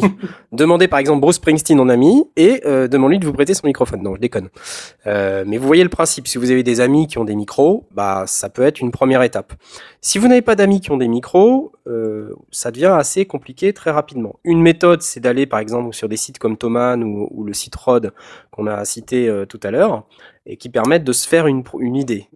Autre méthode qui peut être assez intéressante, aller sur des forums où des gens postent des extraits ou même demandez-leur. Et la plupart des gens seront très contents d'ailleurs de vous aider, ils attendent que ça. Ils veulent parler de leur matériel, ils veulent parler de ce qu'ils font de mieux dans la vie et des fois c'est ça. Donc ils peuvent être à même de vous aider. Il y a peut-être un élément, ça dépend aussi du budget. Que si on n'a que 50 euros à mettre dans un micro, de toute façon il sera correct, il fera son boulot, c'est tout. Voilà. On va s'attendre à avoir 50 millions de trucs. C'est qu'à partir du moment où on met une certaine somme que ça devient justifié. Tout à fait. Ce qu'on peut dire aujourd'hui, c'est que un micro à partir d'une cinquantaine d'euros, il fera le job. Ça sera pas un super micro, mais à partir d'une cinquantaine d'euros, on peut déjà avoir un micro qui fait le job. Après, c'est si vous voulez la coloration spécifique ou le côté flatteur dans l'aigu à partir de 4000 Hz qui va vous donner ce je ne sais quoi. Voilà, bref. Et tout ça, évidemment, si vous vous souvenez de l'émission d'il y a 15 jours, doit être cohérent avec toute votre chaîne du son. Et savoir l'utiliser aussi. C'est-à-dire qu'effectivement, quand on met le micro à l'envers, ça marche moins bien. Voilà. Donc, quand on le met dans la prise jack destinée aux enceintes, c'est un peu bête. Je voulais vous raconter qui sort. Absolument. Je voulais vous raconter une anecdote, puisqu'on a enregistré plusieurs fois pour deux albums le groupe Bellissandre. Alors, pour ceux qui ne connaissent pas, bellissandre.com, qui est un groupe de musique traditionnelle. D'ailleurs, Bellissandre, peut-être c'est 10 ans cette année, il y aura des surprises. Tout à fait. Et donc j'ai eu la joie et l'honneur d'enregistrer les deux albums Et avec Stéphane, autrement appelé Velf, présent dans cette émission, nous avons eu la chance et l'honneur de faire un certain nombre de tests. Et il faut savoir... J'ai testé la chanteuse. Ouais. Et tu t'es marié avec, c'est ça? Absolument. Précisons, voilà. Précisons. Tu ne l'as pas renvoyé sous 30 jours. Je ne l'ai pas renvoyé sous 30 jours. D'accord. C'est sympathique. Non, on a eu une galère, parce qu'en fait, c'était super difficile de trouver le micro qui allait bien avec sa voix. Ouais, on avait des Octava M479. On en avait plusieurs parce que c'était un peu le micro standard qu'avait POC, Knarf, que j'avais. Enfin voilà, on en avait tous. Et c'est des micros qui coûtaient que 150 euros à l'époque. Voilà. C'était pas cher. Hein. Il n'y avait pas de micro à 50 euros à l'époque. Ouais, et en plus, il avait un joli son. Et il a toujours d'ailleurs un joli son pour le prix, quoi. Tout à fait. Et comme on avait des difficultés à trouver le micro, alors pourquoi on avait des difficultés ? Parce qu'on s'est rendu compte que si on le testait sur Aurélia, qui était l'autre chanteuse, ça passait très bien. Et dès qu'on le testait sur Lily, donc, qui est l'épouse de notre cher Velf, c'était extrêmement moche. Il y avait une fréquence dans les aigus qui résonnait, c'était désagréable. Voilà. Et là, gros dilemme. Mais qu'est-ce qu'on fait ? Alors on en a testé plusieurs. On en a même acheté qui n'ont pas forcément fonctionné, que j'ai gardé. C'est quoi ? C'est un audio C'est celui avec lequel je vous parle aujourd'hui, c'est le 4033. Ah oui, le 4033. Ouais. Que j'ai gardé. Audio-Technica 4033. Très bon micro d'ailleurs. Très très bon micro. Mais qui, sur la voix de Lily, donnait pas forcément très bien. Et il a un super look en plus. Hein. Ouais. Ouais, j'ai la classe là quand je fais les sondiers. Qu'est-ce que vous avez comme micro d'ailleurs ? Il faudra faire un petit tour de table tout à l'heure. Ouais. On va finir. Vas-y, t'as quoi toi ? Moi j'ai toujours gardé l'Octava depuis tout ce temps. Le MK319 ? Ouais, le MK319 toujours. On va poster sur Twitter pour que vous puissiez voir. T'as quoi d'autre ? Un son un peu vintage, non ? Un peu bien pour les voix d'hommes ? Bah, il est pas mal, ouais, dans les voix radio, dans les voix d'hommes. Il est flatteur sur les basses. Ouais. Tu veux l'écouter ? Bah. Vas-y. Voilà. C'est lui. Un son très flatteur sur les basses. Tu m'entends ? Oui. Ah oui, d'accord, voilà. Tu as switché. Voilà, j'ai switché et je suis en train de te parler avec le MK319. On entend un peu de différence hein, quand même. Un petit peu plus boxy, un petit peu plus grave quand même. Ouais, mais peu. Mais vu par là où ça passe par les internets magiques. Et le seul problème que j'ai avec ce micro, c'est que j'ai cassé la membrane.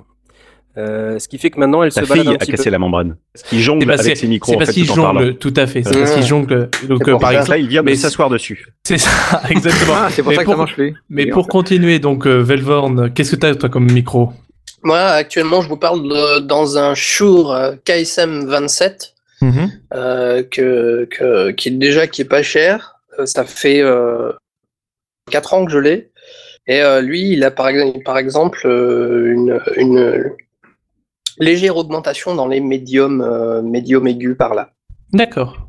Et il est très bien pour la voix, et donc je m'en sers pour ce qu'il est, hein, pour la comédie, de la fiction, et voilà. Poste sur Twitter la page ou la photo de ton micro pour que nos auditeurs puissent se rendre compte de quoi il s'agit. Je fais ça de suite. Moi, à l'inverse, il déteint très légèrement, donc dès que tu décales ta bouche, on l'entend. Donc, ça fait partie. Non, mais c'est pas une critique. C'est important pour les auditeurs, pour qu'ils sachent que ce genre de micro détimbre. Donc, il est sensible à ce qu'on soit bien dans l'axe du micro, et quand on s'en éloigne, on entend une différence. Probablement parce qu'il est un peu plus que cardioïde. Je crois que c'est un exemple intéressant, parce que quand tu as dû pencher la tête pour regarder le modèle ou pour te souvenir du modèle, on a entendu le détimbrage. D'accord. Donc là, si je me mets là, par exemple, ça détimbre. Tout à fait, on l'entend, ouais. Mmh. D'accord. Mmh. Bah, en fait, il est cardioïde, donc voilà. Ça explique quand je me mets sur le côté, ça détimbre. Exactement. Déjà, on capte moins parce que t'es plus loin. Et puis, si t'es un petit peu dans un angle qui est pas tout à fait en face. Oui, je suis pas exactement en face du micro. Ouais. De la capsule, bah forcément, tu rentres un peu sur le côté, et donc t'as une atténuation et une coloration. C'est ça qu'on appelle la coloration, en fait. D'accord. Bon, mais c'est assez subtil, hein. Enfin, je veux dire, il faut pas être non plus trop difficile. Et si on est débutant, je pense que ça fait quand même l'affaire. Après, il faut juste le savoir, hein. C'est tout.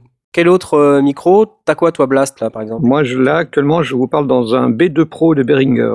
Behringer, ah ouais, c'est pour ça que quand on dit Behringer, tu peux... Et voilà, lui, il protège sa marque, il protège sa marque. J'ai pas mal d'équipements Behringer, mais effectivement, on peut... Mais moi aussi. Non, mais on a tous de l'équipement Behringer. J'ai pas mal d'équipements, y compris, et alors là, plus fort encore, y compris des équipements que j'ai achetés d'occasion. C'est fort. Mince, mais tu vis dangereusement, toi. Tu vis dangereusement. Ouais. Non, parce qu'en réalité, on se rend compte que ces appareils, en général, quand ils tombent très vite. Enfin, quand ils tombent en panne, ils tombent en panne très vite. S'ils sont d'occasion, c'est qu'ils sont résistants. Si j'achète d'occasion et qu'ils fonctionnent, c'est qu'il a survécu. Mais donc là, oui, c'est un Behringer qui est branché dans une tranche de console Mindprint. Ah, oui, Mindprint, c'est pas mal, ça. Oui, là, c'est pas mal, oui. Ça contrebalance, mais le maillon le plus faible, vous connaissez la suite. Ouais. On n'avait pas dit qu'il fallait que ce soit cohérent? Mais c'est pas incohérent à mon avis. C'est pas ce que tu nous as expliqué à 2000 euros avec un micro à 300. Dans le Mindprint, ça vaut 300 €. On n'est pas dans du très très haut de gamme non plus. Hein. On va dire ça. Il y a une Mindprint sur le site Thomann et qui s'appelle quand même Mindprint DTC. Ouais, celle-là. Pour Dual Tube Channel. Qu'est-ce que ça peut bien vouloir dire? Ouais, c'est ça. C'est comme le casque Sony MDR qui ne veut pas du tout dire. Ou les cartes XD, voilà, le classique. Le nouveau Behringer LOL MDR PTDR. C'est ça, j'osais pas le dire, mais c'est ça. Oh, qu'est-ce qu'on blague ce soir, hein, vraiment, les sondiers. C'est ça. On nous a dit qu'on n'était pas drôle, alors on essaye de faire un peu d'humour. C'est ça, c'est ça. Bon, mais c'est des blagues qui amusent personne d'autre que les sondiers. Donc, oui, c'est des private jokes du son. C'est ça. Puisqu'on en est là, et que, en termes de difficulté à tester, ce que je disais, c'était ça, c'est vraiment pouvoir aller dans un magasin aujourd'hui, c'est juste impossible, et demander au vendeur, oh chef, est-ce que je peux tester le U87 que vous avez dans la boutique? Donc le U87 étant un des micros de légende, de marque Neumann, qui coûte très cher évidemment, donc personne ne vous donnera jamais l'occasion dans un magasin. Bon, ça peut arriver, je dis ça, ne vous donnera jamais l'occasion. Puis, le son sera pas le même que chez vous, donc ça sert à rien. Voilà, mais le problème étant que, évidemment, si vous le testez pas sur votre matériel, vous saurez jamais si ça va le faire ou pas, et puis vous serez pas dans l'environnement dans lequel vous enregistrez d'habitude. En termes d'écoute, vous n'aurez pas exactement ce que vous avez à la maison, donc vous saurez pas vous faire une idée. Tout sonnera fantastiquement bien. Et donc vous direz, ouais, c'est génial, et puis vous allez rentrer à la maison, puis en fait, vous serez pas content. Donc tester, difficile. Il y a une méthode qui est pas super classe, mais qui marche. C'est on achète le micro, on le teste, et dans les 7 jours, on le renvoie. C'est pas classe, mais ça marche. Oui. 7 jours. Ça marche, et on l'a fait pour Zoc Radio quand on cherchait des micros dynamiques où il nous en fallait 5 ou 6 du même modèle. Donc on en a acheté sur Thomann un certain nombre. Et où finalement, de manière assez étrange, on a gardé un des moins chers qui était le BD200, qui est un micro de drum T-Bone, premier prix à 30 €, mais qui est un micro dynamique, qui a un bon son radio, qui a un bon son médium, qui fait une voix très très correcte et un petit peu radio, quoi, un peu médium. Et du coup, on a, j'en ai gardé un ou deux autres, et puis on a renvoyé les plus chers, quoi. Bah ça peut rendre service. C'est-à-dire que quand on est un petit peu perdu, c'est vrai que c'est une méthode qui est pas mal. Mais sinon, acheter les micros des copains, c'est non plus. Emprunter. Ouais, non, mais quand on dit achète le micro des copains, c'est voilà, tu testes le micro des copains. C'est ça. Il y aurait même des mecs à qui on viendrait poser des questions. De savoir, hey, toi qui t'y connais en son, là, qu'est-ce que tu me conseilles comme micro ? Donc là, ça m'est arrivé. Tu conseilles le RE20 à chaque fois. Et je conseille au gars le micro sur lequel je louche, mais je suis pas sûr. Je suis un peu un enfoiré. La méthode de chacal. Voilà, c'est la méthode chacalito. Et donc, comme ça, il l'achète et puis après, il me le prête et puis je vois s'il est bien. Tu vois ? Ah, c'est pas mal. C'est pas mal, non ? Il faut des potes riches, quoi. C'est ça. Des potes riches, ouais. Des potes riches. T'en as plus en fait. C'est ça. Il faut beaucoup d'argile par contre. D'argent. Potriche. D'argile, potriche, ouais. Poterie, ouais, d'accord. Ouais, si. Bon, c'est ouais, bon, on la prend, on l'accepte. Et Aspic, donc toi, tu avais quoi comme micro? Moi, j'ai un M-Audio Solaris, qui est un large membrane multidirectionnel, qui possède aussi un comment ça s'appelle? un pad qui permet de réduire de 10 dB ce qui entre. Par exemple, je vais vous le faire là. Là, il est sans pad, et là, il est avec pad, et là, il est sans pad. Qui a un coupe bas qui permet de réduire les graves quand on s'approche. Là, il est enclenché. Là, oula. Oula. C'est cool. Bah voilà, le truc, c'est qu'on peut pas le faire en live. Et il a aussi plusieurs directivités, comme je vous l'ai montré plus tôt. Figure 8, omnidirectionnelle et 4/8, ce qui est très pratique. Ça fait un micro-voix polyvalent qui est sympa. D'ailleurs, le pad et le coupe bas, c'est des trucs assez standards et c'est bien d'en avoir un de chaque sur le micro quand on l'achète. Ça sert le pad, ça, dans un tas de circonstances. Le pad, rappelons ce que c'est. Le pad, c'est vraiment moins 10 dB, moins 20 dB, ça dépend des micros. C'est vraiment ce qui permet d'enregistrer un chanteur de métal. Ouais.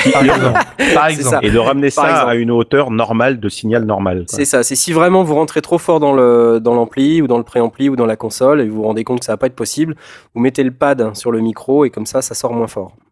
Voilà. Mais il y en a quasiment sur tous les micros maintenant. Non, ça dépend. Sur les petites membranes, il n'y en a pas forcément du tout. Non, oui, c'est sur les grandes membranes maintenant que c'est plutôt généralisé quand même.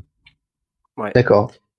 Très pratique pour les créateurs les comédiens dans les sagas MP3. Quand on a besoin de crier, on retourne pas à la console, on enclenche le pad, on crie et on le remet en place. Ouais. C'est ça. Très pratique à ce niveau-là. Puisqu'on en est là, Velf, est-ce que tu peux nous parler maintenant un peu du son en live et des micros? Oui, je peux vous parler des micros en live en guide de survie pour le sondier débutant, puisque bien entendu il y a live et live. Il y a le live sur les grosses salles avec les gros orchestres, les grandes stars et les super matos, donc ça c'est pas pour nous, bien entendu. Nous on joue dans des salles pourries avec des acoustiques pourries et des musiciens qui sont à 2 cm des enceintes. Donc guide de survie dans les micros pour le live, ça consiste à oublier tout ce qu'on vous a dit depuis le début de l'émission et à faire l'inverse en fait.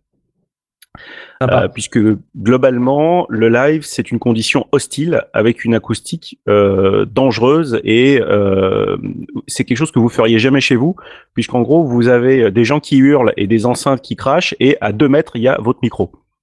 Donc bien entendu en live dans ces conditions, déjà tout ce qui est microphone statique, grande membrane, condensateur, vous oubliez. S'il y a des retours sur scène, des wedges, c'est-à-dire les petites enceintes sur scène par lesquelles les musiciens s'entendent et que vous êtes débutant, les petits microphones statiques à petite membrane, vous oubliez aussi parce que vous aurez des Larsen partout. Donc le dynamique est votre ami. Là, il y a plein de modèles. Alors dans pratiquement toutes les salles de France et de Navarre, on trouve le SM58 qui est le micro de Shure, qui est le couteau suisse du live. Dans laquelle des générations et des générations de chanteurs ont chanté, craché, versé leur bière et fumé, ce qui fait qu'ils sentent toujours d'ailleurs la bière et la fumée quand on arrive dans les salles. C'est une horreur. Ce qui explique que les artistes un peu sensibles ont leur micro, parce que souvent il y a des micros qui sentent même des fois l'urine. Ça m'est arrivé d'en sentir qui ou le vomi. Ça m'est arrivé aussi. Ouais, tout à fait. Ouais. Donc effectivement, on tombe souvent sur ces SM58 avec leur compagnon prise instru, le SM57 qui est le micro dynamique aussi de Shure, qui sont pratiquement équivalents à tous les deux. Ils ont une réponse un peu différente, mais qui tient à pas grand-chose. Et effectivement, quand vous êtes sondier de live et que vous débutez, les micros dynamiques sont vos amis. Et il va falloir les mixer très différemment de ce que vous ferez en studio. La semaine dernière, on vous a un petit peu dit qu'en studio, on va essayer d'avoir le meilleur signal possible et le plus gros signal possible sans entrer dans la distorsion qui rentre dans votre installation. Là, en live, il faut pas chercher à maximiser le signal à tout prix, parce que sinon, vous allez tout ramasser, y compris les bruits bizarres qui tournent dans la salle. Donc il vaut mieux un micro pas trop sensible, que vous n'allez pas trop préamplifier, et par contre vous traiterez sur la console et sur l'installation le son. Donc effectivement, ça c'est vraiment les conseils de base. C'est le live, c'est un environnement hostile pour les micros. Alors après, il y a toutes les situations qui sont possibles. Autant que faire se peut, on essaye d'avoir un micro par chanteur, voire un micro par instrument. Il y a des situations ou des instruments où on a besoin d'avoir 3, 4, 5, 6 micros. Il y a des emmerdeurs qui arrivent avec une batterie où il y a 18 micros qui servent à rien parce que la salle est trop petite.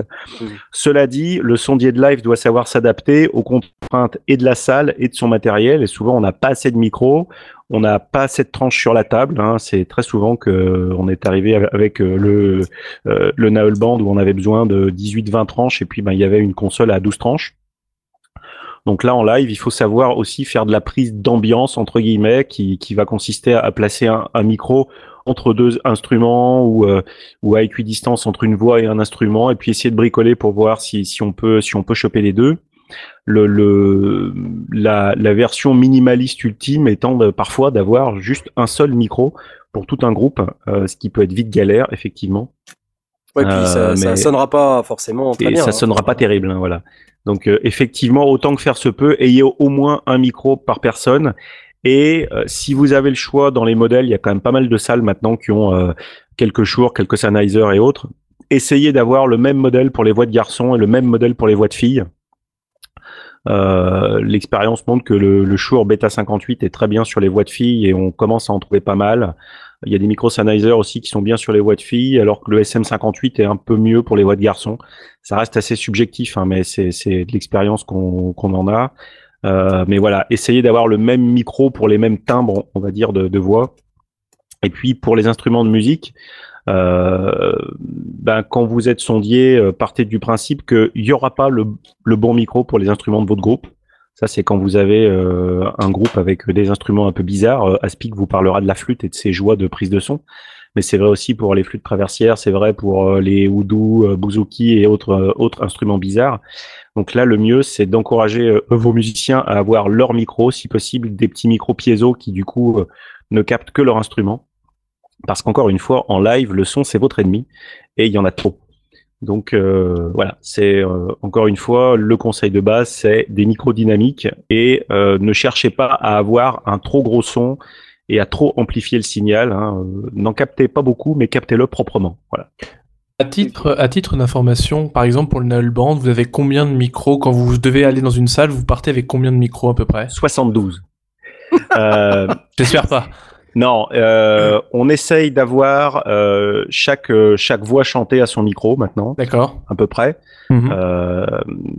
Et puis, on essaye d'avoir toujours 2-3 micros pour les instruments.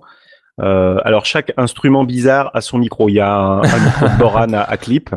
Il y a un micro de tambourin à clip. Il y a le micro piezo sur le banjo qui a demandé 10 ans de réglage, mais qui fonctionne maintenant.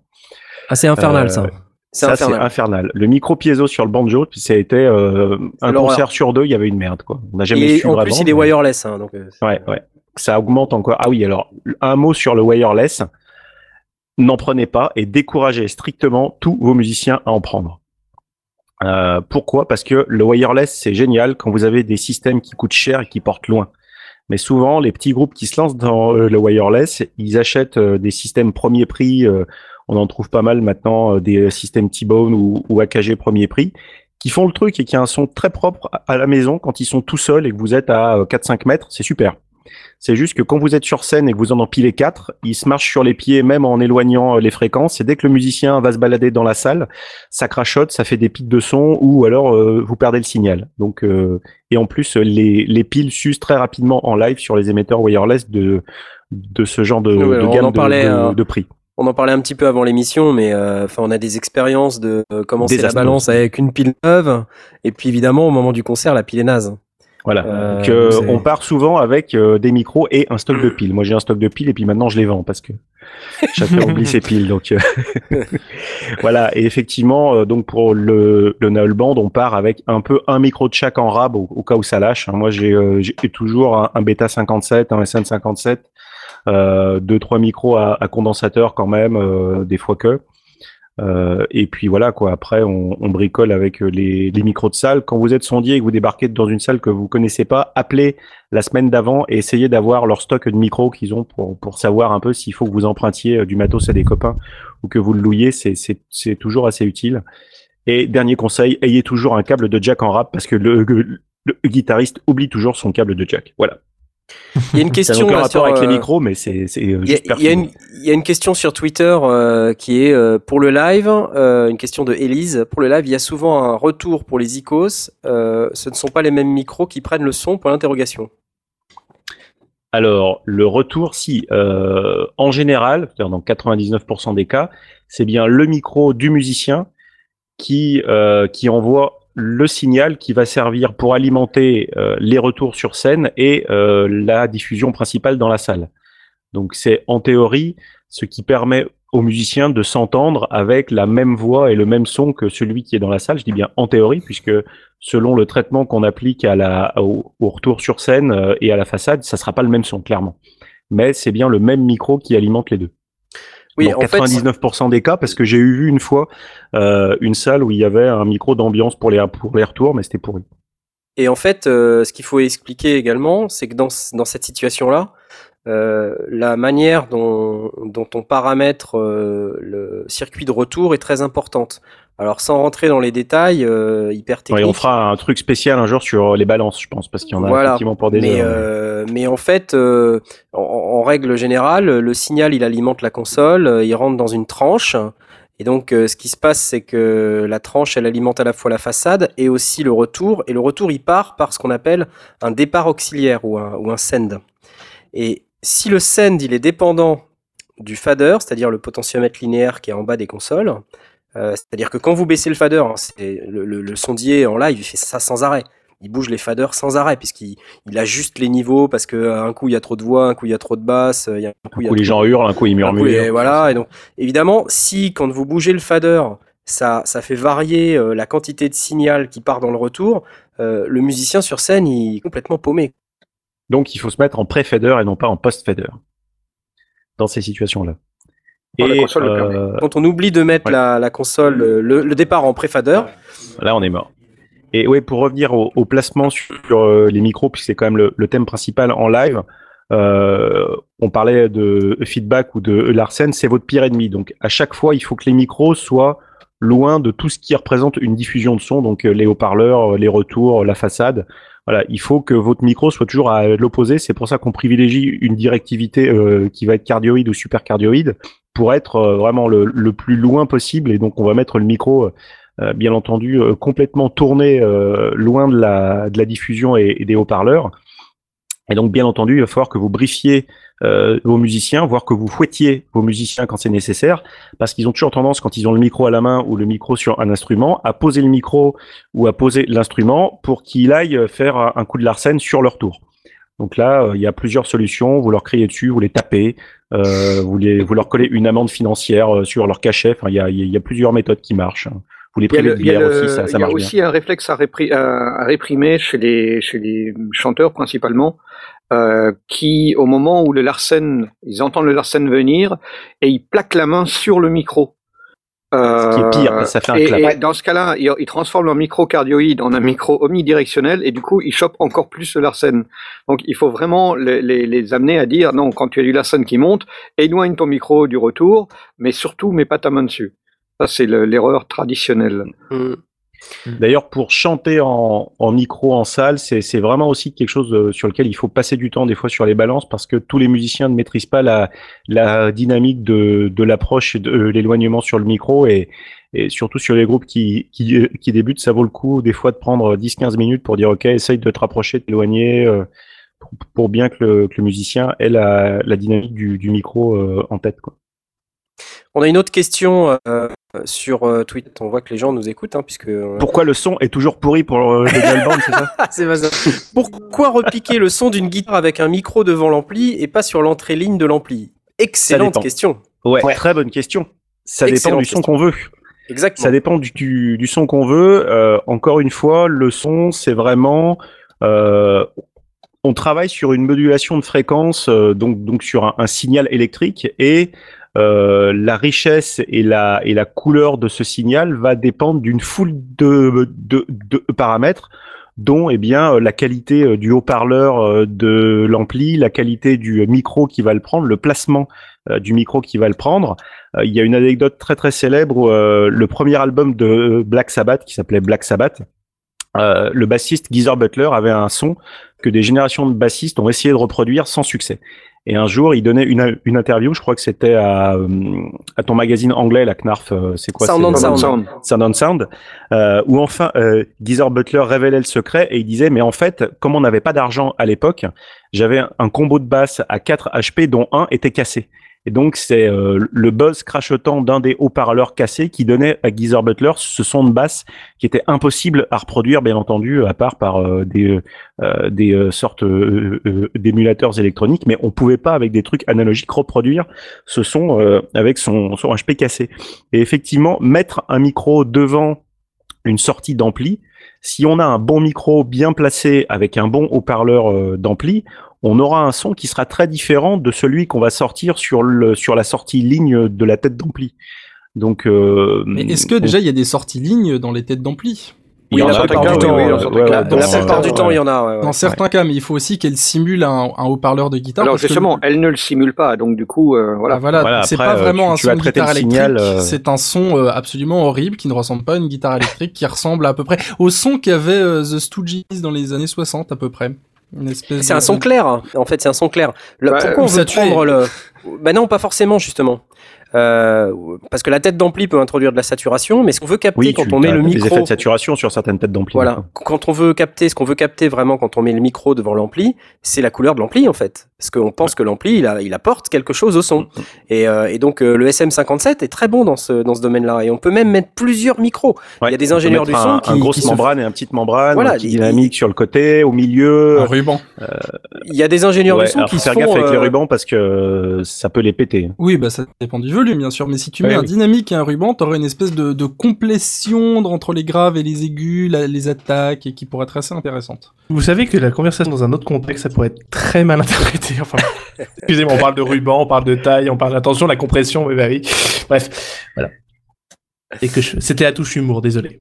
Donc voilà, donc on peut effectivement, ça a du sens de prendre le son directement depuis l'ampli si on veut capter la couleur de cet ampli. Alors, cela dit, l'expérience qu'on en a aussi en live montre que maintenant, avec un bon pédalier d'effet qui émule un ampli, on arrive à sortir un signal sur une console qui est très correcte pour beaucoup de salles où l'acoustique de la salle ne ferait pas vraiment la différence avec un gros backline.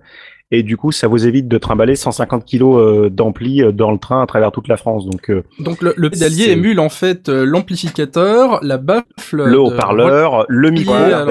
Et le micro aussi. Voilà. Moi, sur le pod Line 6, on peut choisir le placement au micro. Il y a 2-3 types de micros et puis on peut le choisir soit de faire la prise de son au centre de l'ampli ou sur le côté. Et ça change énormément. Un centimètre change énormément. Ouais, éloigné aussi. Et donc, grâce à ces petits émulateurs modernes, on peut comme ça réussir à avoir un son un peu plus jazzy ou un son un peu plus hard rock, un son un peu plus new wave, British heavy metal, tout ça sans changer de backline sur scène et sans se trimballer encore une fois les vieux amplis Marshall super balèzes. Donc voilà pourquoi quand on en a un, effectivement, quand on a un bon gros ampli avec un super micro, ça vaut le coup de faire une prise de son en live dessus. Mais effectivement, il vaut mieux avoir un bon pédalier que de faire une prise directement sur la tête d'ampli pour revenir à la question, où là on aura un son qui sera pas terrible, quoi. Pour le live, moi personnellement, je conseillerais à tous les guitaristes qui veulent se lancer dans des aventures en live de s'acheter un pédalier. De penser à prendre leur jack. Déjà, et de prendre un pédalier qui émule tout ça, parce que la tête d'ampli, la baffle et tout, c'est sympa, mais ça pèse respectivement 35 kilos par élément, ça coûte très cher, entre 500 et 2500 euros, c'est super dur à régler, bon c'est fragile, il y a des lampes, il y a un temps de préchauffage, c'est super sensible au larsen, il vaut mieux avoir un pédalier, vous mettez tous vos presets, vos changements de son, et ça vous évite bien des déconvenues, voilà. Et un faux ampli, juste pour la classe, quoi. Ouais, une caisse en bois, voilà. Ouais. Ils font des frigos maintenant en forme d'ampli Marshall, comme ça on peut mettre de la bière dedans. Exactement. Il faut savoir que sur les scènes, sur toutes les scènes de rock que vous voyez, les murs d'ampli, eh ben, c'est des faux, hein, c'est des boîtes avec une grille qui sont généralement données par les fabricants pour se faire de la pub. Voilà. Il n'y a que The Who qui avait des vrais murs d'ampli. Voilà, parce qu'ils les utilisaient vraiment pour créer le son, je pense. C'est ça ? C'était pour pouvoir casser les guitares dessus. Ouais. Bon, tout ça est extrêmement intéressant. Merci pour les réponses aux questions. Je pense que c'est bien pour nos auditeurs de voir qu'il y a vraiment de l'activité. On a encore d'autres questions, hein. Par exemple, quand le guitariste veut un Larsen, est-ce qu'il faut travailler avec le sondier ou avec un suppresseur de seuil ? Non, il faut supprimer le guitariste. Mais très clairement, la guitare est un microphone, hein. Il faut savoir que les micros d'une guitare, c'est des vrais micros, c'est juste des micros d'un autre type. Et donc, quand on approche le fait d'avoir un ampli sur scène, ça favorise ça. Quand on approche la guitare de l'ampli, bah, il y a cet effet de feedback qu'on a décrit tout à l'heure, et c'est comme ça qu'on fait un Larsen. Donc après, si on n'a pas ça, il faut un pédalier qui permet de générer ce son de manière artificielle. C'est vrai que c'est un peu plus compliqué à faire. Il faut l'approcher dans ce cas-là de la petite enceinte qui sert de retour aux musiciens et qui est au pied. Et non, parce que moi je coupe le retour immédiatement. Le sondier coupe. Boum. Voilà. Merci Velf, est-ce que tu as quelque chose à rajouter sur la partie live ou... Non, je pense que les gens ont bien compris que le son est notre ennemi en live et les musiciens à peine moins. En fait. Ok, bah écoute, c'est parfait, merci beaucoup. Je propose que, comme dans chaque émission, on va vous expliquer plus précisément une technique spécifique. Cette semaine, on a choisi comment connecter un micro à un ordinateur. Jingle. Avec les mains, tout à fait. Et c'est Jay qui siffle là. Poussant fort. Voilà. À toi. Par où commencer ? Alors déjà, ça dépend quel micro on veut brancher sur son ordinateur. En général, c'est un micro statique qu'on veut brancher pour enregistrer de la voix. De la voix ? Et si je veux enregistrer ma guitare ? Alors, si tu veux enregistrer ta guitare, c'est aussi possible avec... ça dépend si elle est acoustique. Je lui tends des pièges, c'est un peu dégueulasse. Est-ce que ta guitare est acoustique ou électrique ? Parce que si elle est électrique, t'as pas besoin de micro. C'est pas faux. Ah, voilà. Piégé. Alors vas-y, pour la voix, donc un micro statique. Un micro statique, donc à large membrane par exemple. Et pour ce genre de micro, on l'a dit tout à l'heure, ça a besoin d'une alimentation fantôme. Donc, on va d'abord brancher le micro dans un boîtier qui fait office d'alimentation fantôme, donc qui va délivrer une tension supplémentaire. Et c'est ce petit boîtier d'où le micro est connecté que l'on va brancher. En général, on le branche en USB sur l'ordinateur. Et sinon, on a directement des micros USB. Là, il n'y a pas besoin de les brancher... Dans des petites boîtes ou dans des consoles, on les branche directement sur la prise USB de l'ordinateur et la tension supplémentaire est déjà donnée dans le circuit à l'intérieur du micro. Et voilà, c'est du plug and play en fait, en général, les micros USB. Et puis, on a d'autres types de micros qui, eux, se branchent en jack. Alors ça, j'ai pas trop fait ça. Je sais juste que souvent les micros, alors c'est les micros dynamiques qui se branchent en général en jack, mais pour le brancher sur un ordinateur, en général, il faut un adaptateur parce que les dimensions de la prise jack sont différentes. Mais je crois, vous me dites si je me trompe, mais je crois que si on met un adaptateur, il y a une perte de signal. Alors ça dépend du type de micro. En gros, ce qui se passe, c'est que c'est vrai que c'est pas les micros dynamiques se connectent en général en jack, c'est ceux qui se connectent en jack sont en général des micros dynamiques. Voilà. Et donc ça dépend comment ils sortent. Pour qu'on explique un petit peu les pertes de signal, il faudrait qu'on explique plus précisément ce qu'est un signal symétrique par rapport à un signal asymétrique. Mais pour faire court. Dans les micros qui sont avec des connectiques XLR, alors si quelqu'un peut en parallèle poster l'image d'un câble XLR sur Twitter, ça permettra aux gens de savoir de quoi on parle. En gros, il y a 3 points. Il y a un point chaud, un point froid et une masse. Et donc on véhicule le signal, on appelle ça en décalage de phase sur le point chaud et le point froid. Donc là, je vous ai tous perdus. Oulala. Ce qui signifie que, en fait, on peut parcourir de longues distances et au moment où on atteint la console, il y a un traitement spécifique qui est fait au niveau du préampli qui remet les signaux en phase et qui les additionne. Ce qui fait que quand on additionne des signaux de cette manière-là, déjà on gagne en puissance évidemment, on gagne 3 dB, normalement, ou 6 dB, je me rappelle plus. 6 dB. 6 dB, merci Blast. Et évidemment, comme les signaux qui ont été ajoutés sur le chemin deviennent en opposition de phase, ils sont annulés. Donc, quand on a un signal comme ça qui est véhiculé sur un câble symétrique, on capte moins les parasites qui sont issus de l'environnement extérieur. Quand on a un micro qui est avec une connecting jack, il y a plusieurs types de connecting jack. Il y a une connecting jack symétrique et une connecting jack asymétrique. C'est juste pas le même connecteur. Mais quand on parle d'un micro avec une connecting jack, c'est rare qu'il ait un connecteur symétrique. C'est plutôt un connecteur asymétrique. Et la différence par rapport à un câble XLR à 3 points qui est véhiculé en opposition de phase et qui est remis en phase au moment où il rentre dans le préampli, c'est que le signal n'est véhiculé que sur un câble. Et donc, il n'y a pas cette notion de remise en phase et d'annulation des signaux parasites. On ne peut pas se débarrasser des petits parasites. Ouais. Et on ne peut pas se débarrasser des petits parasites. Donc, ce qui se passe, c'est qu'avec un micro qui a ce type de connectique, et si on a un très long câble, le câble se transforme en antenne, et on commence à capter la radio. Hein. Ouais. On peut capter la radio. Donc, vraiment à proscrire quand on est en live, les micros avec une connecting jack, surtout si c'est une connexion asymétrique. On trouve beaucoup ce genre de micro dans les karaokés. Ouais, c'est les micros pas chers, quoi. Enfin, il y avait sur Netophonics, il y a eu récemment un post de Valkyria qui a un souci où justement il essaye de brancher un micro statique, un Audio-Technica AT2020, et il n'arrive pas à le brancher dans l'ordinateur parce que il ne passe pas par un préampli, il a simplement une alimentation fantôme qui fournit le courant nécessaire à l'appareil.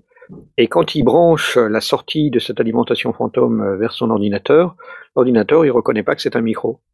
Et ça, c'est un problème que l'on rencontre sur certains appareils, selon le système d'exploitation et selon son ancienneté, qui décide tout simplement que quand on approche dedans, bah, c'est pas un micro, donc du coup, il réagit pas comme tel et ça devient complètement inopérant. Alors, le souci de Valkyria n'est pas encore résolu parce qu'il faut faire des essais, qu'on est à distance et que c'est pas forcément évident. Est-ce que vous avez rencontré déjà ce problème ? Moi, je l'ai pas rencontré, donc du coup, je ne l'ai pas. C'est un problème que l'on a quand on n'utilise pas une carte son externe dans laquelle on branche le micro. Ah oui, donc il rentre avec un mini jack sur l'entrée de la carte son type Realtek, quoi. Tout à fait. D'accord. Et du coup, sa carte son interne, elle refuse, elle ne reconnaît pas le micro.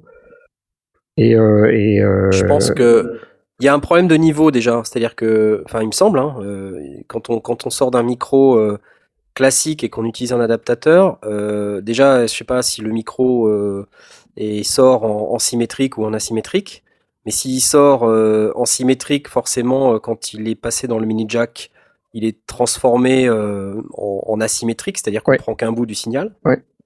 Et ensuite, il y a le problème de son niveau, c'est-à-dire que le niveau micro est extrêmement faible. Et ce qu'on est en droit d'attendre quand on est sur une entrée d'ordinateur, c'est une entrée ligne. Et donc, typiquement, les sorties, les micros, ils sortent de l'ordre de quelques millivolts, ça s'exprime en volts. Le niveau qui sort est de quelques millivolts. Et tout le rôle des préamplis, c'est justement de remonter les signaux au niveau micro, donc de l'ordre de quelques millivolts, à des niveaux lignes qui sont de l'ordre du volt. Alors, il y a quand même beaucoup de cartes son maintenant, même dans les cartes internes avec mini jack, qui ont une prise micro et une prise ligne, mais peut-être que là il est sur un système où il n'y a qu'une seule prise et qu'elle interprète le signal pour décider si c'est un son ligne ou un son micro, je sais pas. Oui, ça nécessite un certain nombre d'essais, et effectivement, on n'a toujours pas trouvé la solution, alors qu'on s'y penche depuis 3-4 jours qu'il avait posté ce problème-là. Et effectivement, c'est assez perturbant de se dire qu'a priori, on a un signal. Bon, si on le branchait dans un appareil qui n'a pas d'intelligence, on aurait peut-être un signal trop faible, peut-être trop de bruit de fond, peut-être quelque chose de mauvais, mais là, clairement, il n'obtient rien. Et donc c'est assez frustrant de se dire qu'on a a priori quelque chose qui fonctionne, on ne peut même pas le tester parce que ce n'est pas du tout reconnu. Et là on est typiquement dans un problème de branchement d'un micro dans un PC, où finalement peut-être que la solution sera de passer par une carte externe. on n'a pas encore la solution finale, mais voilà, c'était, je pense que c'était intéressant de soumettre le problème à nos camarades ici présents. Ouais, pour moi, ça ressemble à un problème de niveau. Hein. Alors peut-être que après, il y a un truc qui est un peu bizarre, c'est quand tu dis que la carte n'est pas reconnue. C'est assez étrange. Il faudrait qu'on regarde plus précisément sur le forum de Netophonix pour qu'on puisse voir quels sont tous les éléments. On a une question sur Twitter. Est-ce que la qualité change si on branche sur un PC portable ou un PC fixe, micro USB pour l'interface? Ça dépend du PC. Ça dépend du PC, de la carte son du PC, ça dépend du... Oui, enfin, si tu utilises un micro USB, la qualité sera exactement la même, quel que soit l'ordinateur dans lequel tu le branches. Par contre, ce qui peut changer entre un PC portable et un PC fixe, c'est quand tu utilises un préampli externe, que tu as une vraie chaîne du son, et que tu te chopes les interférences qui sont dans l'électricité. Il m'est arrivé plein de fois d'enregistrer des podcasts en déplacement, en allant chez des gens avec mon petit matériel. Et souvent, j'ai dû faire tourner mon ordinateur entièrement sur batterie parce qu'il chopait une vieille interférence dans les prises de courant. Parce que tu captes le transformateur qui n'est pas aussi blindé qu'une unité centrale. Mais par contre, mon préampli n'émettait rien parce que le préampli était sans doute correctement blindé. C'était vraiment le transformateur de mon ordinateur. Ouais. Alors, j'ai souvent capté ça en live, aussi l'alimentation des PC portables. Ouais.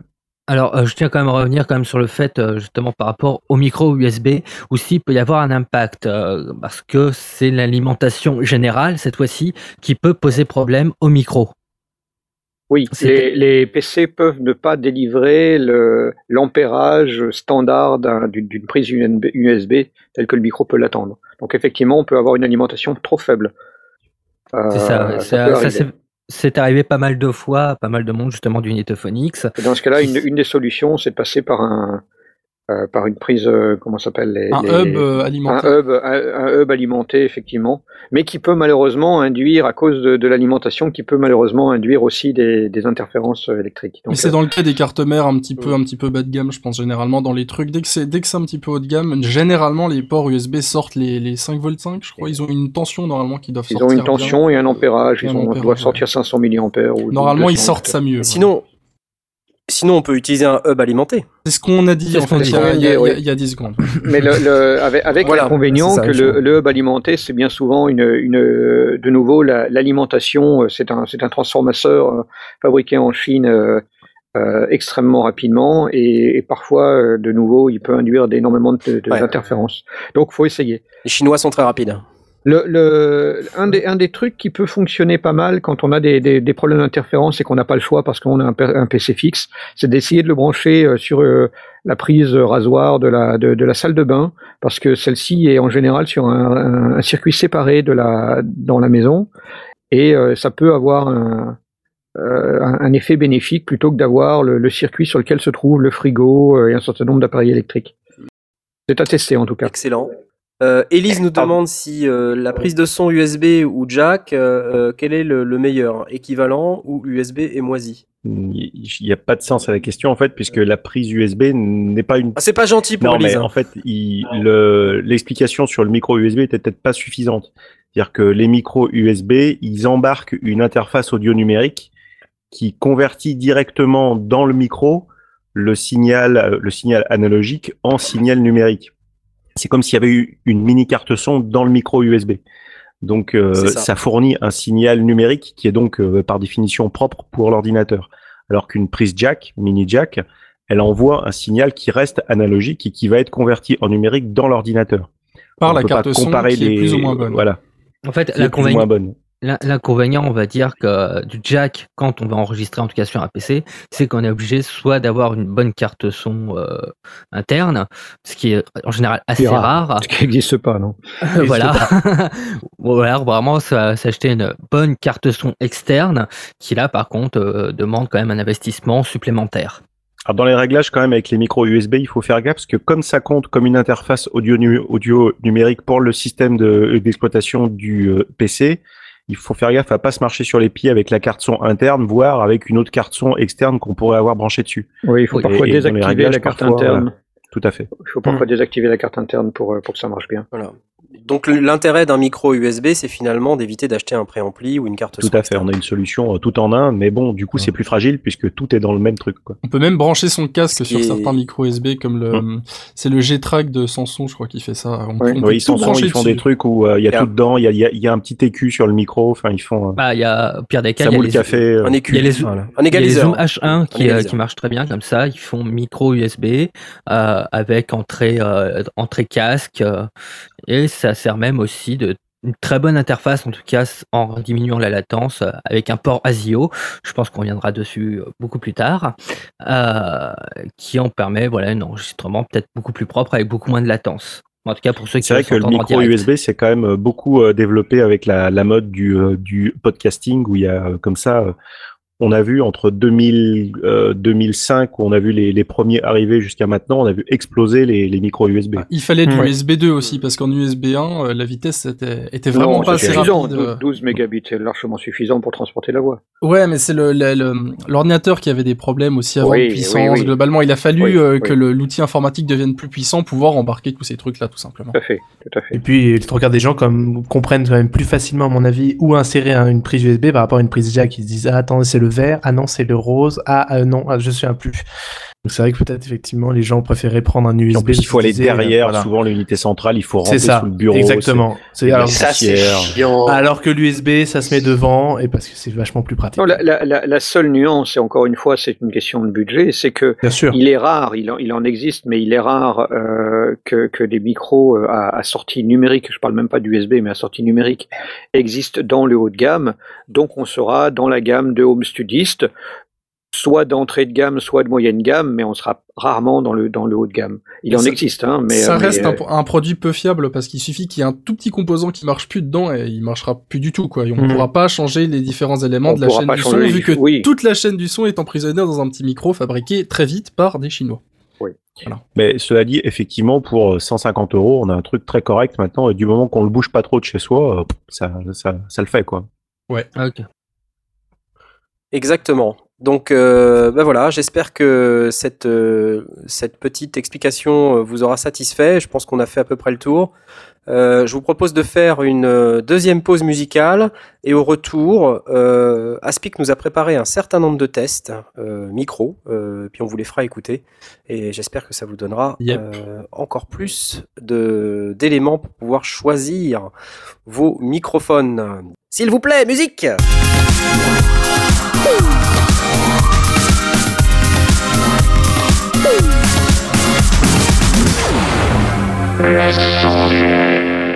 Et bienvenue de retour sur cette première émission des Sondiers qui est la deuxième. Je vais le répéter à chaque fois, mais ça en me fait c'est la troisième, mais la première on l'a entendu que nous. C'était pas vraiment une émission. Tout à fait. C'était pas vraiment une émission, hein. C'est pas faux. En fait, si on va par là, cet après-midi, on a aussi fait une autre émission. Oui, c'est pas faux. Mais c'est vrai que toi, t'étais pas là. Mais non, je faisais du terrassement. Donc la suite, c'est Aspic qui nous a préparé une batterie de test de flûte à bec. Alors, si vous n'aimez pas la flûte à bec, vous avez 5 minutes de pause maintenant. Ou vous pouvez rester pour vous convaincre que ça peut être joli. La flûte à bec baroque. Voilà, la flûte à bec. Donc, on va lancer, c'est un fichier qui nous a été préparé à l'avance, donc qui est pas un fichier fait en direct, mais qui va bien vous donner, je pense, parce que Aspic a fait ça très très très très bien, une idée des différences qu'on peut avoir entre différents micros pour enregistrer un même signal. Est-ce que tu veux rajouter quelque chose, Aspic, sur ton j'ai enregistré vraiment simultanément, j'ai joué, j'avais posté la photo un peu plus tôt dans l'après-midi sur mon compte Twitter, ça a été retweeté par les sondiers, où on peut voir vraiment, j'ai été devant les quatre micros, donc il y a un micro à ruban, un micro dynamique, 2 micros statiques, un petit, un gros, et une caméra avec un micro à électrette qui est censé fournir le son vraiment le plus moche du paquet. J'ai joué un petit extrait, un petit truc fait à l'arrache en 15 secondes, et qu'ensuite j'ai comparé en expliquant un peu à chaque fois ce que ça changeait. Bah, tout ça est dans le fichier, je pense que c'est encore plus parlant qu'on l'écoute. Eh ben écoute, c'est parti. Salut, c'est Aspic pour les sondiers. Alors, bienvenue dans ma petite comparaison entre tous les micros existants, ou presque. Nous avons donc à notre disposition un microphone à électrette qui est dans ma caméra, un micro à ruban, un micro dynamique, un micro statique petite membrane, appelé aussi micro cigare, et un micro statique à large membrane. Donc je vais jouer un peu de flûte à bec devant tous ces micros. simultanément et nous allons ensuite écouter micro par micro la différence de résultats entre chacun de ces micros. C'est parti. Alors on va commencer avec le micro de ma caméra, donc c'est une Canon milieu de gamme, hein, c'est un bête caméscope, avec un micro dedans, c'est à électrette, c'est prépolarisé, c'est comme un micro à condensateur, mais en plus petit et en plus dégueulasse.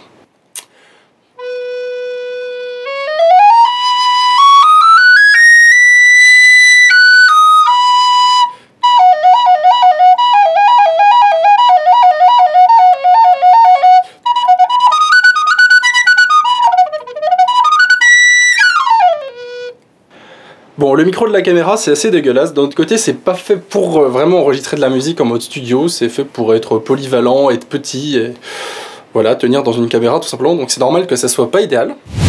On continue avec le micro à ruban. Alors là je fais un petit point sur le micro à ruban, il se trouve que c'est un micro à ruban relativement bas de gamme et que juste en dessous de chez moi j'ai la gare Saint-Lazare avec plein de caténaires, avec plein de centaines de milliers de volts dedans et le micro à ruban les capte, donc ça fait une interférence. Bon, en soi c'est pas grave parce qu'on entend quand même très bien le son du micro à ruban, l'interférence ne fait pas partie du son normal des micros à ruban sauf quand ils sont dans un environnement très mauvais comme celui de ma chambre.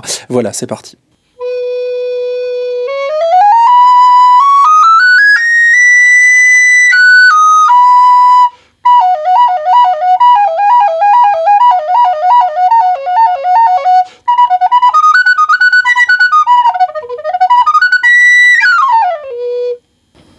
Le micro à ruban, lui, bon, c'est un peu plus sourd, les aigus sont beaucoup moins agressifs du coup, mais voilà, c'est un peu mou, ça répond pas très bien.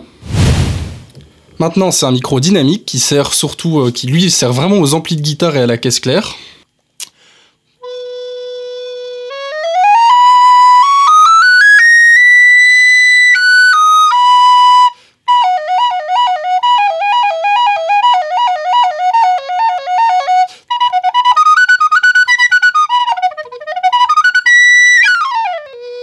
Alors le micro dynamique, quant à lui, bah, c'est pas génial non plus, on sent que je suis loin et que donc il faut beaucoup l'amplifier parce que c'est beaucoup moins sensible un micro dynamique, vu qu'on met pas d'électricité dedans, on met pas de 48 volts, donc du coup c'est tout mou, c'est normal. Là c'est un statique à petite membrane qui sert plutôt pour vraiment pour des instruments acoustiques, donc normalement c'est son job.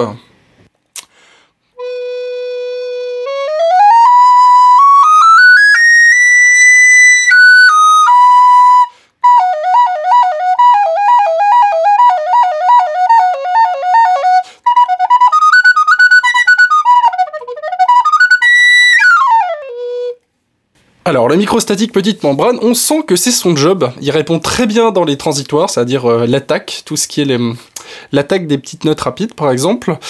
Ça manque peut-être un peu de corps, c'est peut-être un peu agressif dans les aigus, mais bon, c'est le micro qui est comme ça aussi, et ça marcherait aussi bien à 2 mètres ou à 3 mètres tout en captant l'acoustique, donc c'est son job. Et pour finir, le micro statique à large membrane qui sert plutôt pour enregistrer de la voix, parler ou chanter.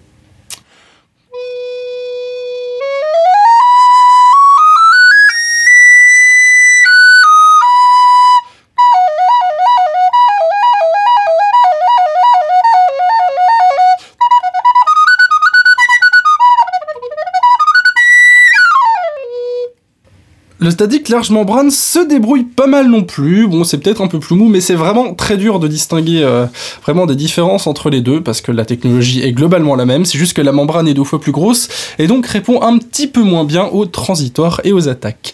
Voilà, c'était Speak pour les sondiers, en espérant que vous ayez compris quelque chose, je vous invite à réécouter le fichier jusqu'à ce que vous entendiez des différences, et tout ça disponible bien évidemment dans la version podcast de l'émission. De retour en live, ciao. Merci à bon alors bravo, oui, bravo. Bon, évidemment bravo. On mettra aussi je pense le fichier sur le SoundCloud. Oui, on fera je ferai un petit article pour expliquer tout ça. En fait, j'ai choisi de la flûte à bec parce que bon, déjà je sais en jouer et ensuite parce que c'est peut-être plus intéressant à enregistrer que la voix, parce que la voix déjà vous allez nous dire les sondiers c'est fait que pour la voix, on veut de l'instrument. La flûte à bec c'est très dur à enregistrer parce que si c'est enregistré avec le mauvais micro, c'est-à-dire à peu près 80% des micros disponibles, ça sera pas génial au son, ça rendra le truc agressif, ça sera pas velouté.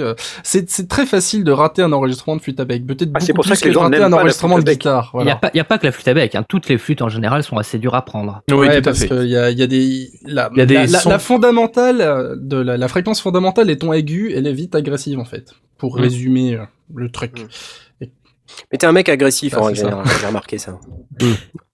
Bah, merci pour le fichier en tout cas, on le mettra à dispo à part et il sera également aussi dans l'émission en différé. Ça nous donne une bonne idée, merci beaucoup Aspic à nouveau. Je voudrais qu'on parle un petit peu, parce qu'on a parlé des types, des usages, du live, comment connecter, etc. On n'a pas beaucoup parlé des marques et des prix, parce qu'en fait finalement ça a aussi un intérêt. C'est-à-dire, est-ce que pour vous, enfin, je sais pas, est-ce que Blast, quand je te dis AKG, ça te fait triper ou pas? AKG, non, je suis plus, ça me fait plus triper en matière de casque. Casque AKG, très bonne qualité. Oui, non, c'est pas forcément ce que j'ai sur les oreilles, mais AKG m'inspire plus en matière de casque. Moi, ce que j'aime bien, le micro dans lequel j'enregistre d'habitude quand je fais des voix, c'est un Studio Project B1 que j'aime beaucoup, qui a un pad. Qui est cardioïde, donc il n'y a pas toutes les directivités, donc il est simplement cardioïde, mais par contre il a un pad -10, -20 qui est très très pratique. C'est une référence niveau qualité-prix, non? Et il n'est pas très cher, il vaut, je ne sais plus exactement, 130, mais à peu près, 150 euros peut-être, quelque chose comme ça. Et voilà, donc, c'est intéressant. Combien tu mets, toi? C'est-à-dire, si je te dis, bah, si tu veux acheter un micro, combien tu mets, quelle marque tu vas voir et pourquoi? Alors, les marques que je vais voir, les marques qui m'inspirent, c'est Sennheiser, Shure évidemment, parce que c'est une grande référence. Je parle de home studio, si les marques qui m'inspirent, c'est évidemment Neumann, mais c'est pas le même budget. Il y a un zéro de plus. Il y a un zéro de plus, et encore tu multiplies par deux. Voire deux, oui. Et donc, Sennheiser, Shure, ça m'inspire pas mal. Dans les Chinois, Studio Project, c'est pas mal. Enfin, en tout cas, je l'ai testé, j'en suis très content.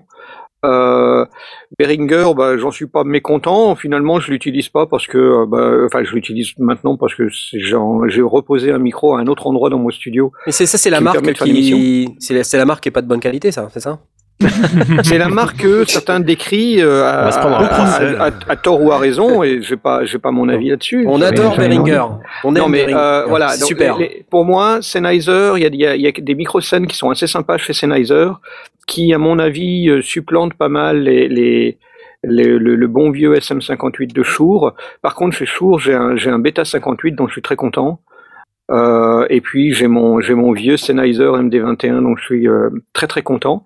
Et un autre appareil peut-être que dont on a très très vaguement parlé, mais que j'aime beaucoup utiliser, c'est un zoom. J'ai un H2N qui est très pratique parce que c'est un enregistreur. Il y a des micros dessus, ça a toutes les directivités imaginables. Ça a une qualité qui est tout à fait raisonnable pour faire des reportages ou pour prendre de la prise des bruitages. En situation, c'est super pratique. Donc voilà, c'est un petit peu les différents micros que j'ai. J'en ai d'autres, mais c'est ceux-là que j'utilise le plus souvent. Je passe la main. Parle-nous de ton parc de micros. Je crois que tu en as 428, c'est ça? Je voulais poser aussi cette même question à Jay, toi qui réalises l'excellent Chimera qu'on peut trouver en téléchargement sur Audio Drama X. Si tu devais acheter un nouveau micro là tout de suite là, comment tu ferais? Alors moi j'aimerais bien. Alors c'est vraiment pour tester. Je testerais bien un micro Canon de chez Audio-Technica. Je sais que ça n'a pas réellement de sens. Pourquoi? Mais je voudrais surtout tester des enregistrements en extérieur pour avoir un peu d'acoustique. Extérieur, pour pas avoir une acoustique de pièce, une réverbération ou de l'écho flottant dans une pièce qui n'est pas traitée, vraiment avoir une acoustique d'extérieur. Alors, ça peut être dans une forêt ou carrément en ville, au centre-ville par exemple. Et je me dis qu'avoir un micro-canon, ça serait à tester. Donc en ce moment, je lorgne un peu sur un Audio-Technica, je ne sais plus exactement le modèle, mais je sais que c'est un micro-canon. Alors je ne sais pas ce que vous en pensez d'ailleurs. Tu es prêt à mettre quel prix dans ce type de micro? Pas plus de 150 euros. D'accord. Mais toi, faut dire que t'es équipé, c'est-à-dire que si tu veux faire des prises en extérieur, t'as la petite mixette qui va bien, c'est ça? J'ai un zoom H4n avec cette petite bonnette qui est fournie, qui fonctionne quand il n'y a pas trop de vent. Ouais. Mais voilà, c'est ce que j'utilise quand je fais de l'enregistrement nomade. Mm. Et ça me sert aussi de carte son externe. Hein. J'y branche mon casque et mes micros statiques dessus. Donc, je pourrais également brancher un micro-canon dessus. Mais voilà, globalement, je me sers du zoom quand je fais de l'enregistrement nomade. Mm. Et Paul, toi, il me semble que t'as... on n'a pas parlé de ton micro, qui disons-le, sonne bien très sûr. Bien. Sonne très bien ton micro. Tout à fait, il sonne très très bien. Combien il a coûté, dis-moi? Ouh, alors j'ai dû le trouver, je pense, dans une marque qui, à mon avis, est totalement inconnue. C'est Trust, c'est un tout petit micro-pied qui est assez ridicule, qui m'a coûté la modique somme de 5€. Trust, c'est des accessoires pour ordinateur. C'est exactement ça, c'est un accessoire pour ordinateur. Après, je voulais juste préférer un pied parce que je déteste tout simplement avoir un micro collé à ma joue et parce que généralement, sinon, ça fait un espèce de bruit assez dégueulasse. Et comme je suis un très grand joueur de jeux vidéo, et bien pour communiquer tout simplement, c'est quand même beaucoup plus pratique d'avoir un bon son via un micro-pied. Et comme j'ai certaines connaissances qui font pareil pour certaines sagas MP3, qui ont un tout petit GBX. Micro, par exemple, je ne citerai pas de prénom, Jérôme par exemple, qui enregistre effectivement, qui m'a conseillé ce genre d'accessoire pour enregistrer sa voix dans des jeux ou des trucs comme ça. Quoi. Donc, mais il faut dire, on parle de la boîte de Benko, c'est ça? Par exemple, l'expérience de scotcher, véridique, hein, je l'ai vu de mes propres yeux, de scotcher, je veux dire, son micro à une boîte de Benko, c'est absolument incroyable. Ah, heureusement, il l'a plus. Ouais. Il a investi depuis, il a mis 10€. Il a acheté des chocs à pic. C'est ça, tout à fait. Mais alors, quand on t'écoute, on se dit, bon, finalement, c'est pas si mal que ça pop un petit peu, mais t'as quand même pas une voix trop dégueulasse. Donc, il y a un petit son diffus, hein, il y a une petite réverb flottante derrière. Donc, forcément, c'est pas un micro avec lequel on va pouvoir enregistrer le tube de l'été et puis se faire la voix de Beyoncé. En autant aussi le tube de l'été, justement, si, je pense, malheureusement. Le tube de l'été, ça dépend. Oui, dans la mauvaise exemples, oui, effectivement. Ouais. Mais ce qu'on peut dire, c'est que, déjà, si on veut une qualité relative, on n'est pas obligé. C'est une belle démonstration. Merci, Paul. On n'est pas obligé de mettre 150€. Là, on est en train de dire que tous, si on avait un micro, si on avait du budget et qu'on voulait acheter un micro, on mettrait dans les 150€. Ça paraît pas excessif, mais pour certains, ça peut être une somme. Ouais. Tout à fait. Et pour moi, c'en est une. Non, mais clairement. Mais c'est là où il faut vraiment, on l'a dit au début de l'émission, hein, vraiment penser à votre objectif. Moi, mon objectif, c'était de jouer et de communiquer facilement avec les autres, en aucun cas de m'enregistrer, et c'est vrai que c'est pas la même chose que ce que vous faites, vous, les autres sondiers. Et on voit bien que pour de la voix parlée comme ça, par internet, ça marche aussi bien, à peu près aussi bien que n'importe quel sondier qui a 300€ de matos, quoi. Tout à fait. La voix parlée, c'est quand même ce qui est... le matos qu'ils utilisent pour avoir ce son, je veux dire. D'abord, c'est des matos qui sont faits pour ça, c'est-à-dire qui sont faits pour la voix parlée, et c'est probablement un des trucs les moins exigeants, et effectivement, c'est pour ça que la voix passe par le téléphone, parce que d'avoir une définition correcte sur une voix parlée, c'est pas trop dur quand même, tout à fait, sur un micro. Donc voilà, on arrive à trouver pas cher.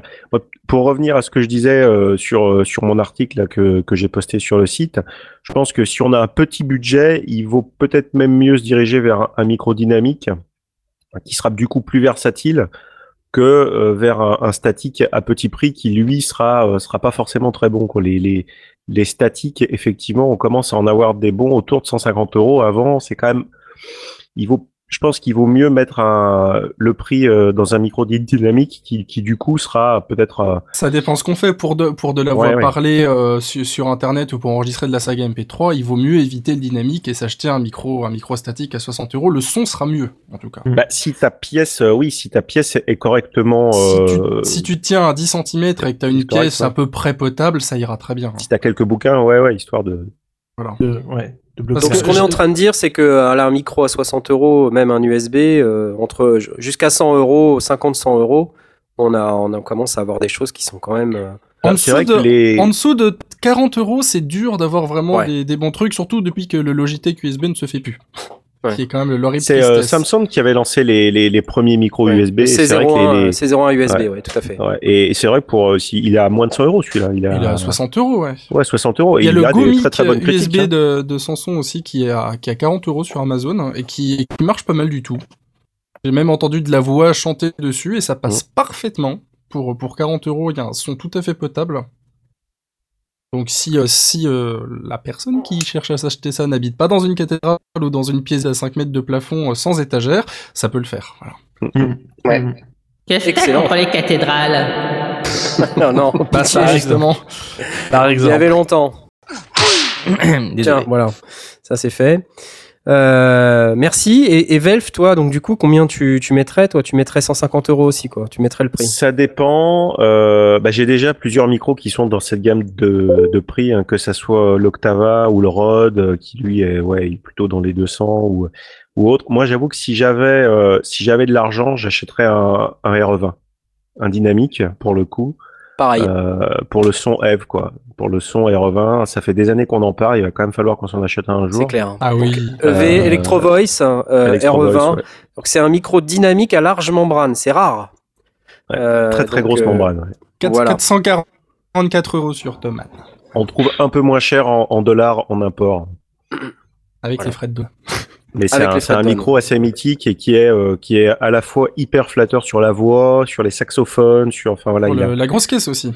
Ouais, pour la grosse caisse, pour les instruments graves. Je joue rarement de la grosse caisse chez moi comme ça. C'est un peu comme le Shure SM7 qui sont des micros dynamiques très polyvalents, très sympas, qui sonnent très très bien, mais qui sont. Le SM7 qui a fait beaucoup de radio. C'est le micro radio. Ouais. Et il y a eu des voix d'albums qui ont été enregistrées avec aussi. Hein. Ouais.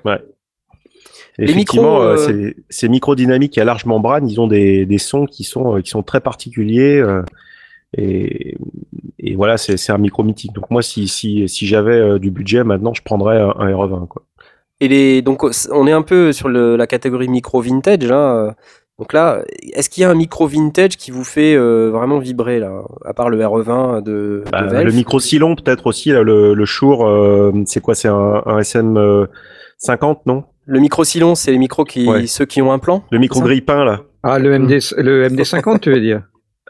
C'est un MD50 Shure. Ouais, c'est ça. Ouais. Shure, non, c'était Sennheiser qui avait cette espèce de long micro avec une grille au bout. Non, il était plus rond. Alors Thomann a une copie là, le GM55 que j'avais acheté et qui a d'ailleurs un son très très correct. Ah oui, le Shure, qui fait années 50 là, un peu, c'est ça? Oui, le 55, la tête de mort, hein, le micro Elvis. Ouais, la tête de mort. Ouais.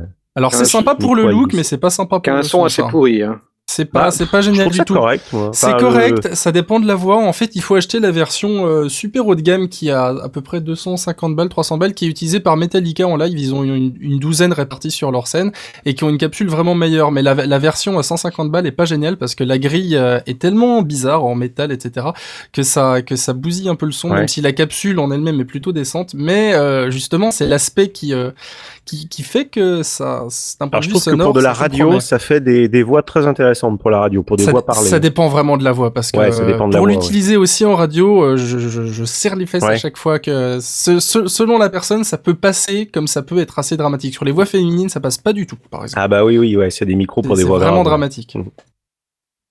Et d'autres micros vintage, peut-être si je vous parle des U87 de Neumann ou. Non mais on n'a pas les moyens. Très vintage, oui. Tout à l'heure. U47. Il est toujours vendu neuf le U87. Ça vaut 2800 ou 3000 euros. Ouais.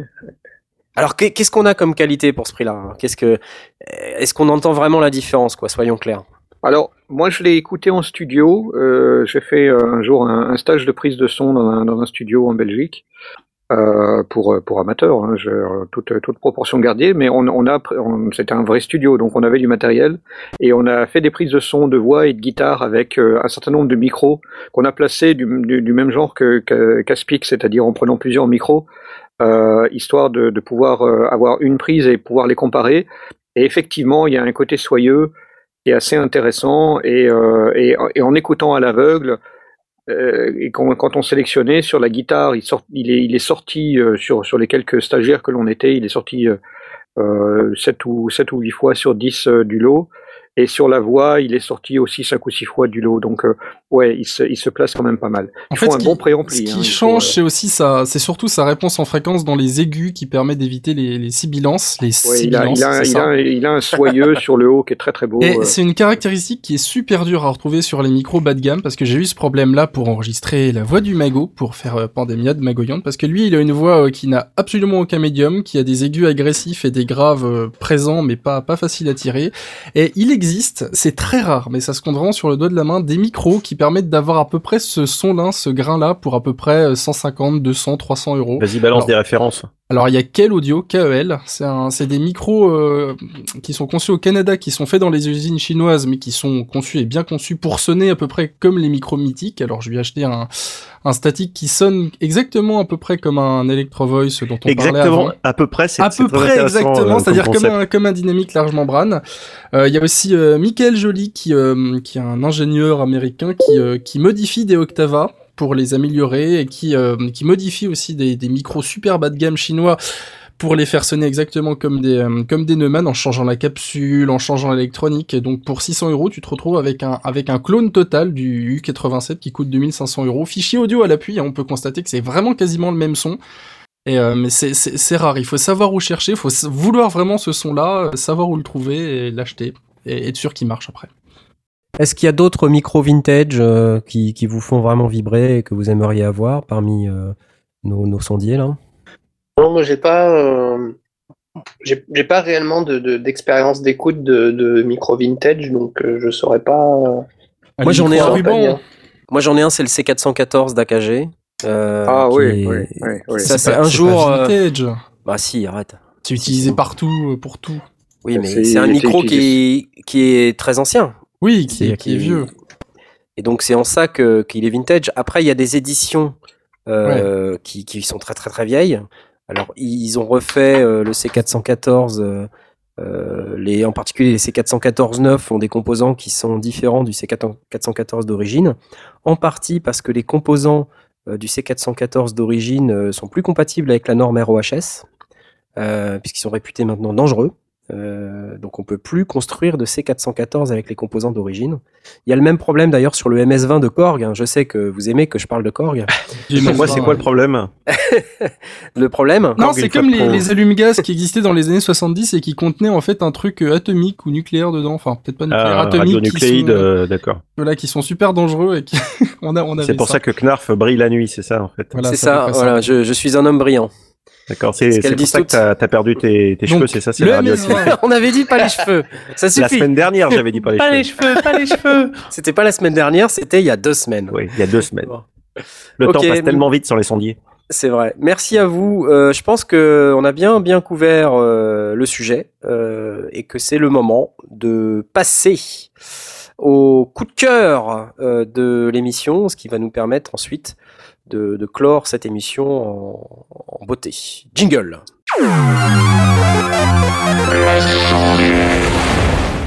Alors, moi, je vais devoir vous laisser, donc je vous souhaite une excellente soirée, une bonne nuit et à très bientôt. Très bien. Ah oui, c'est vrai qu'il est tard et donc il va se coucher. Bonne nuit. Bonne nuit. Bonne nuit, vieil homme. Bonne nuit. C'est ça, oui. Passé une certaine heure, et il ne peut plus tenir debout. Voilà, il a changé la couche. Il a la permission de 23 heures. C'est ça. Merci, Val. C'est vrai qu'on a mis un peu plus longtemps que d'habitude. L'habitude étant juste une seule émission, donc c'est quand même assez relatif comme concept. Oui, c'est vrai. Si on commençait par Aspic. Salut, Velf. Eh ben oui, je suis de retour pour vous parler de... ça rentre un peu dans la catégorie des sorties, des nouveautés du marché qu'on a vu au début, parce que ça vient d'être présenté au NAMM, au salon là, Japan Expo du son. Anaheim.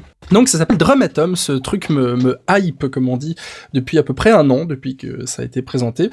Pour faire simple, et ça va pas être simple du tout, c'est un logiciel qui contient des algorithmes très compliqués qui permettent d'éliminer la repice sur les prises de batterie. Alors déjà, c'est très ciblé comme truc. Alors la repice, en gros, qu'est-ce que c'est ? La repice, c'est par exemple quand vous essayez d'enregistrer votre podcast et qu'il y a votre petite sœur qui regarde les dessins animés à la télé. Il y a la télé qui repisse dans le micro. Alors la repice, c'est le un son indésirable qu'on voudrait pas qui vient dans le micro parce qu'il est là dans la pièce. Alors par exemple, quand on met un micro à côté de la caisse claire pour enregistrer le son de la caisse claire, on entendra aussi le son des cymbales qu'il y a juste au-dessus, parce que les cymbales, bah, c'est très fort et puis ça bave dans tous les sens. Et c'est très chiant en fait d'avoir de la repisse dans des micros, parce que quand tu veux, par exemple, quand t'as ta caisse claire qui est très belle et que tu veux augmenter un peu ses aigus pour la faire briller encore plus, eh ben tu feras aussi briller les aigus des cymbales dont tu n'as absolument pas besoin et qui sont de toute façon présents dans à peu près tous les autres micros de la batterie, et surtout dans les micros overhead qui sont dédiés à la prise des cymbales. Donc pour éliminer la repisse, eh ben on peut jamais vraiment l'éliminer complètement en fait. Il faut très bien placer ces micros, faut vraiment optimiser le jeu du batteur, la salle, le positionnement, il faut mettre beaucoup de gaffeurs sur les cymbales, mais il en restera toujours un petit peu. Et justement Drumatom, ce petit plugin, ce petit logiciel permet de lutter contre ça en analysant chaque piste synchronisée, donc chaque micro de la batterie, et en disant ah alors là la cymbale sonne comme ça là-dessus, d'accord, alors je vais enlever ces fréquences là, je vais mettre de l'opposition de phase là, je vais mettre là. Ce qui fait qu'au final, après traitement, tu peux déterminer quelle violence tu appliques à la suppression des cymbales, tout simplement, en enlever de plus en plus, sans que le son original en fait de la percussion soit altéré. Par exemple, dans le cas d'un micro de caisse claire, on va pouvoir écouter tout de suite un premier extrait avec rien du tout en fait, c'est-à-dire le son naturel de la caisse claire avec les cymbales à l'arrière-plan, donc c'est que le micro de la caisse claire, donc un seul micro, puis le son traité par Drumatom. Est-ce que Aurine, tu es prêt à balancer ce petit extrait ? Oui, je suis prêt. Eh ben balance-le. C'est parti.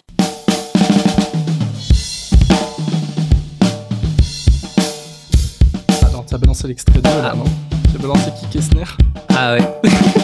Merde. Et ça, c'est les. C'est le premier fail de la soirée. C'est un fail en direct. Donc voilà, vous avez entendu aussi la grosse caisse qui n'était pas de la repisse et qui était le micro de la grosse caisse. Tu peux nous, ça va être très compliqué, nous remettre simplement le. Je te prends un peu en traite là. Juste le son de la caisse claire. Ah, c'est parti. Comment ça se passe de ton côté ? Ouais.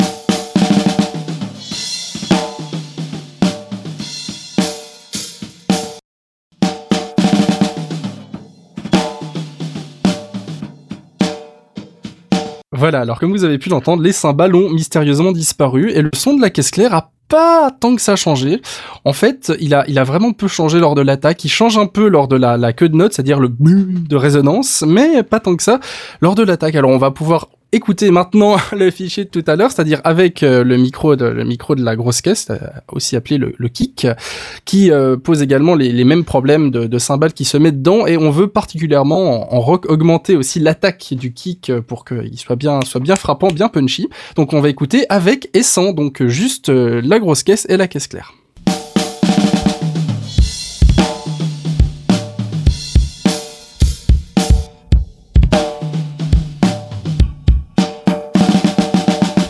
Alors voilà, tout seul, c'est pas très très joli. Ça, on sent que ça a été processé en fait. Hein. On sent qu'il y a des trucs qui ont été enlevés.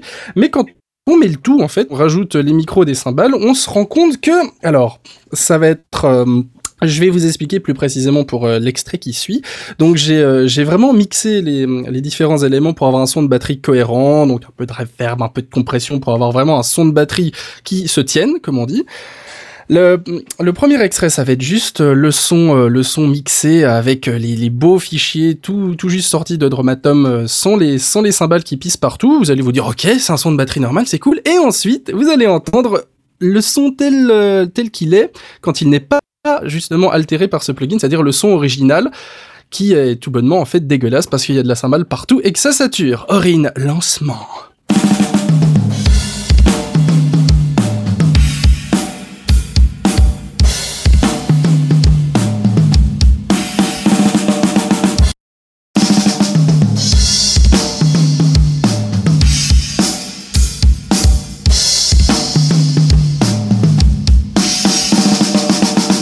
Voilà. Donc on a pu entendre une prise de son bien et une prise de son dégueulasse. En fait, c'est exactement les mêmes réglages d'un fichier à l'autre, mais sur le premier extrait, eh ben, l'algorithme a fait son petit boulot et a enlevé toute la cymbale bonus, qui fait que le son était vachement potable et qu'on a pu faire les réglages qu'on voulait sans dépendre de devoir rattraper la repisse après coup. Voilà. Donc pour l'instant ça coûte un truc comme $300, c'est pas très accessible, je pense que ça sera jamais vraiment accessible vu que c'est très spécialisé comme truc, mais vous pouvez le télécharger en démo, ça fonctionne 14 jours, donc c'est pas mal pour tester, pour vraiment voir si vous en avez besoin. Et pour conclure, je dirais quand même que la meilleure solution pour éviter la repisse, c'est d'avoir un bon batteur qui sache gérer la pression de ses coups sur les cymbales et de bien placer ses micros et de faire bien attention à comment on enregistre, parce que c'est à l'enregistrement que la plupart des trucs se règlent et le plugin ne fait que rattraper les erreurs de l'enregistrement, tout simplement, voilà. Tout à fait. Merci beaucoup Aspic. C'était très clair. Je pense qu'il faudra qu'on mette les fichiers sur la page de l'émission, les fichiers séparés pour qu'on puisse proposer ça. Pour bien se rendre compte. Je fais un peu de la pub gratuite, mais. Non, mais c'est bien. Mais ce truc est tellement, faut dire que c'est vraiment assez révolutionnaire parce qu'il n'y a jamais eu de produit vraiment comme ça qui est sorti centré sur la reprise de batterie qui est pourtant un gros problème. Merci pour le coup de cœur, Paul. C'est quoi, c'est un coup de gueule cette semaine ? Alors, c'est à la fois un coup de gueule et un coup de cœur, je vais vous expliquer pourquoi. Donc, salut à toi, internaute de tout horizon. Aujourd'hui, par rapport à tous les collègues qui ont parlé d'actualités très ciblées son, je vais me différencier un peu en parlant son aujourd'hui, mais aussi un sujet très geek, la musique en streaming en ligne. Donc, comme je pense que tous les sondiers le font et vous-même vous le faites, nous utilisons tous des services de streaming en ligne qui sont accessibles, c'est rapide, c'est gratuit, c'est simple. J'utilise pas de service de streaming en ligne. Non, mais peut-être que certains utilisent Deezer, par exemple en France, ou Spotify, ou Last.fm, ou Jamendo, ou encore Music.me. On n'utilise pas Deezer. On n'utilise pas Spotify. Voilà, mais bon, chacun ses choix, mais d'autres comme moi l'utilisent en tout cas, enfin, plus précisément Spotify. Certains privilégient sans doute le large catalogue de musique accessible via ce service, d'autres préféreront la simplicité d'utilisation du site et son application mobile, tandis que certains sondiers vont d'abord chercher la meilleure qualité du son que propose ce genre de service, c'est-à-dire est-ce qu'on va avoir du MP3 compressé, si oui, avec quelle compression on va l'avoir, est-ce qu'on va avoir du FLAC ou d'autres formats très ciblés au niveau de l'audio. Donc je vais diffuser sur Twitter après ma chronique une liste qui répertorie ce genre de site, et je vais parler plus précisément d'un nouveau qui vient d'arriver sur la toile, qui s'appelle Baboom.com.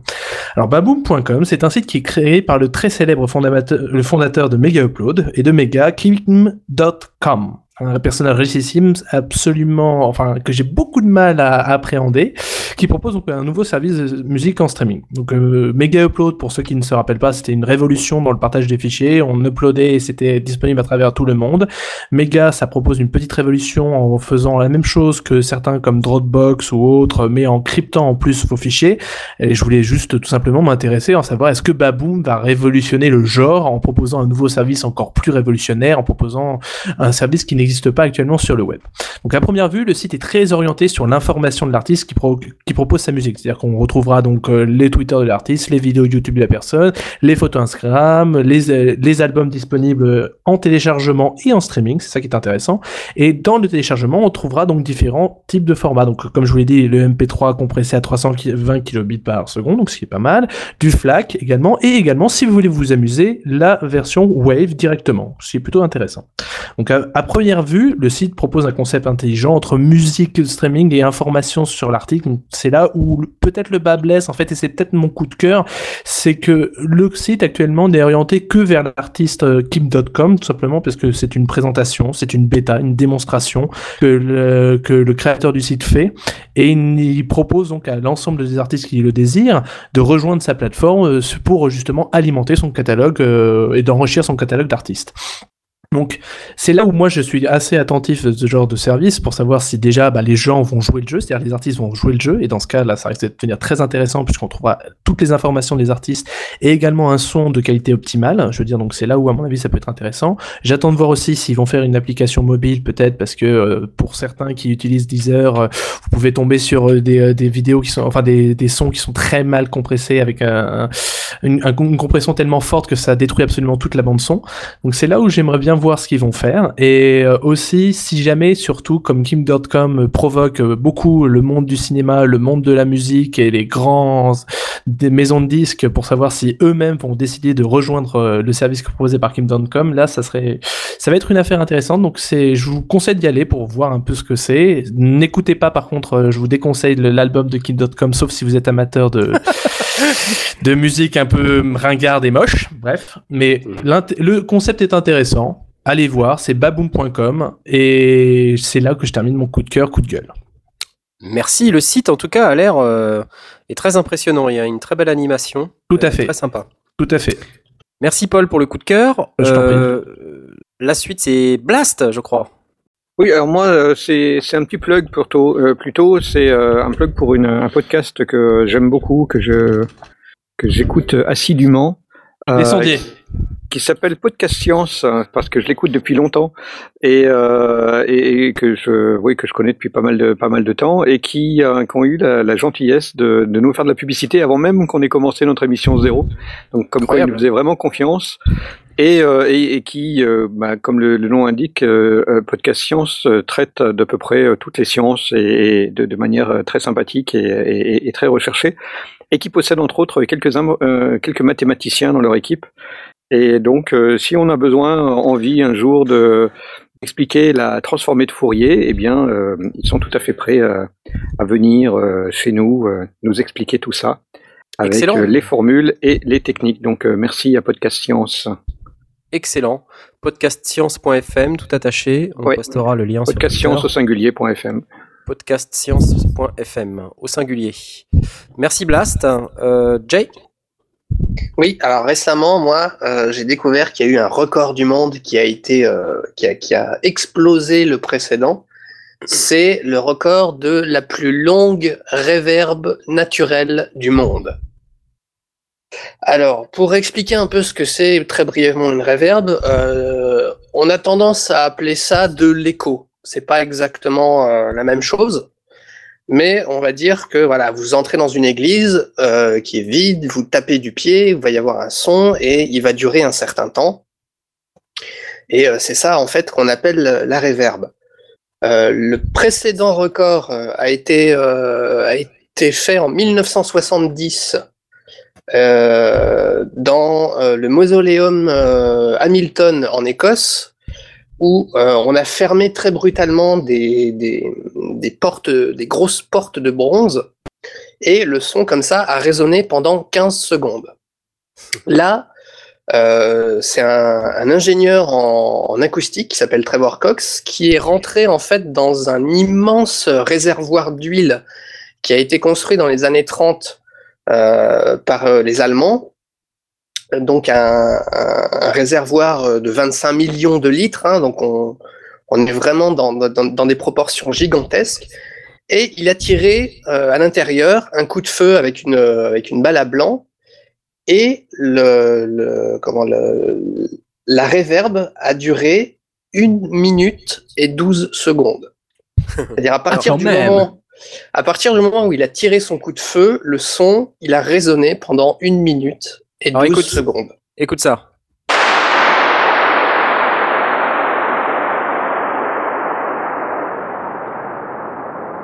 Alors là, on est qu'à 7 secondes.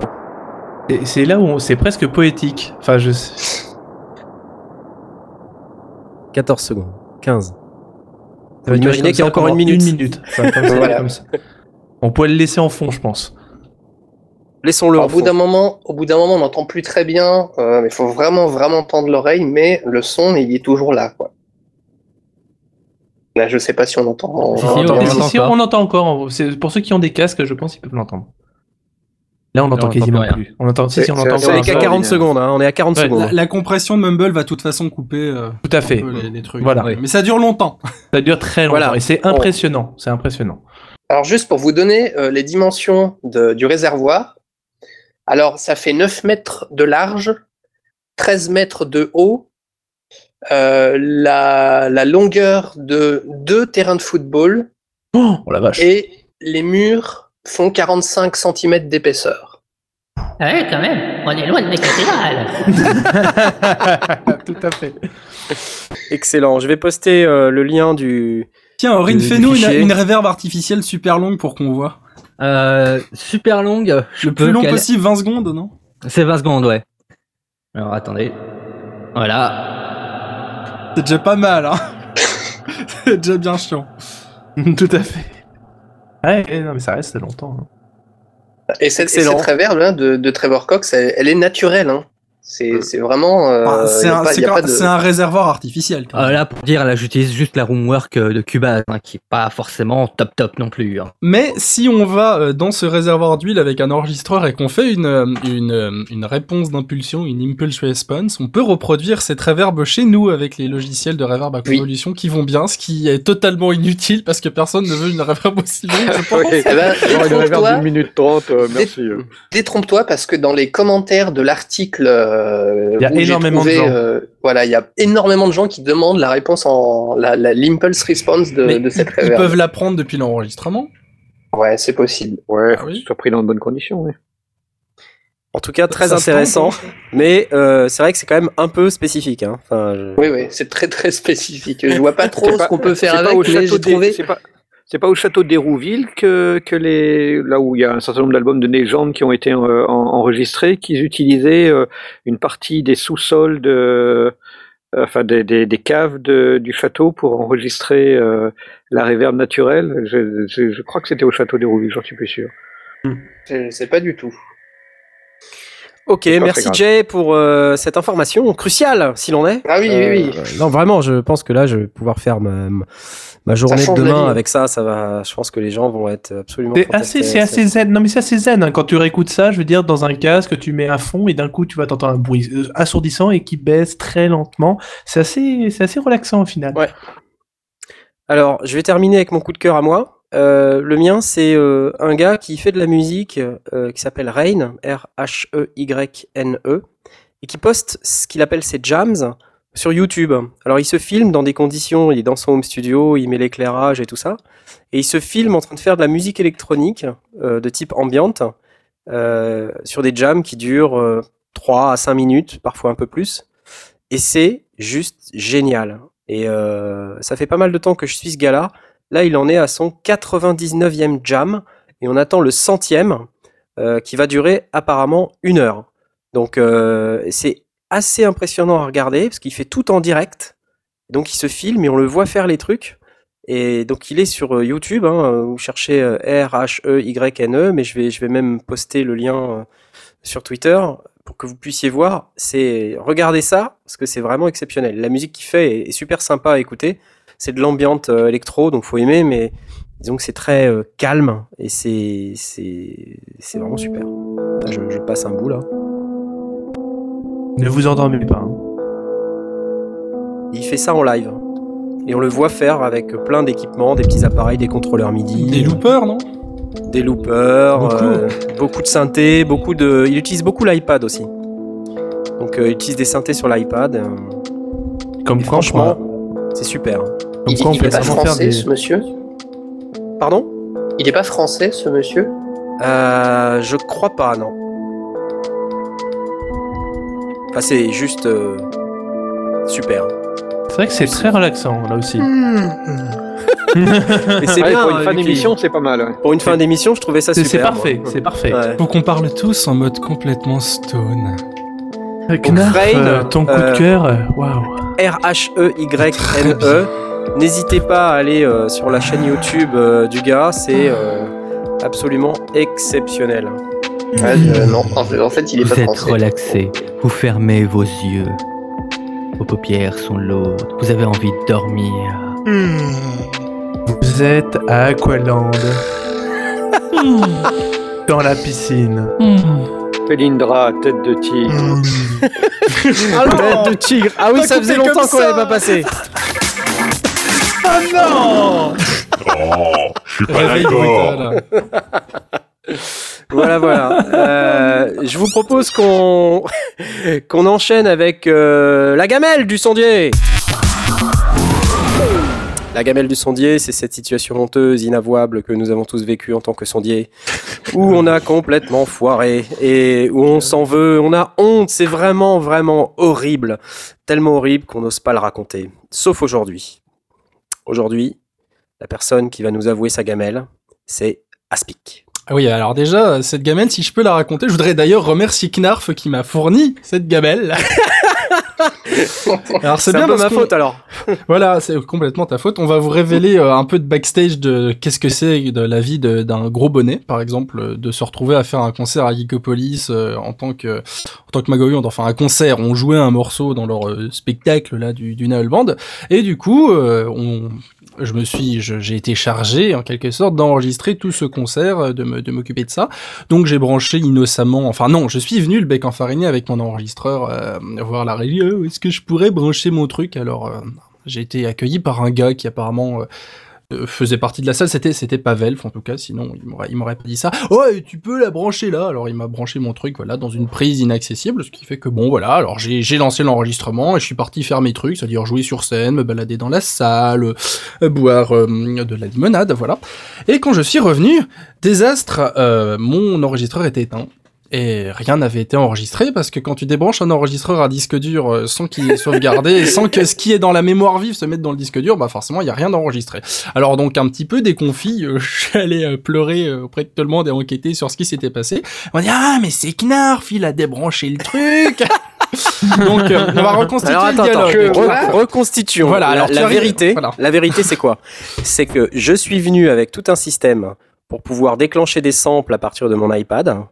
Système de pourrissage, on appelle ça. Voilà, un système de pourrissage. Et je suis monté sur scène avec mon iPad et mon Mac, qui était donc à la régie, communiquait avec l'iPad en Wi-Fi. Et donc j'avais ramené une borne Airport Express, là, et je faisais mon truc avec la borne. Et j'avais ramené ma multiprise, la mienne, oui. À moi, pour brancher mon Mac, mon truc et tout ça. Et le gars... Il restait un slot libre sur cette petite prise et le gars m'a branché dessus. Voilà, bon. Et au moment où j'ai fini moi mon set, je veux emballer mon bordel et puis je vais pas laisser ma multiprise. Je dis mais c'est quoi ça ? C'est à qui cette prise là ?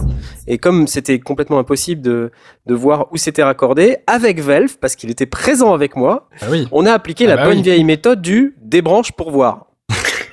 Donc ils ont débranché, voilà. Et donc on regardait la scène et on se disait putain, si on débranche et puis qu'il se passe un truc sur scène, ça va pas aller.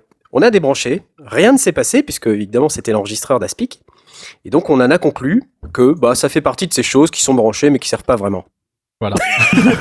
Sauf que la petite chose n'était pas un zoom, elle servait à enregistrer le concert pour en faire une sortie vidéo, peut-être une sortie audio, toutes ces belles choses que vous n'aurez jamais vu que, toute trace de de ce concert a été perdue. Si, j'ai quelques morceaux qui ont été filmés par une caméraman bénévole fan de Magoyond, je ne sais pas qui c'est, mais comme elle chante la moitié du temps faux en plus, c'est totalement inexploitable, donc rien ne sortira jamais. Si tu nous écoutes, tu chantes faux, hein, mais merci quand même. Voilà, je sais pas du tout qui c'est. Sympa. On me parle en messagerie instantanée. Ah, on m'insulte en messagerie instantanée. Voilà.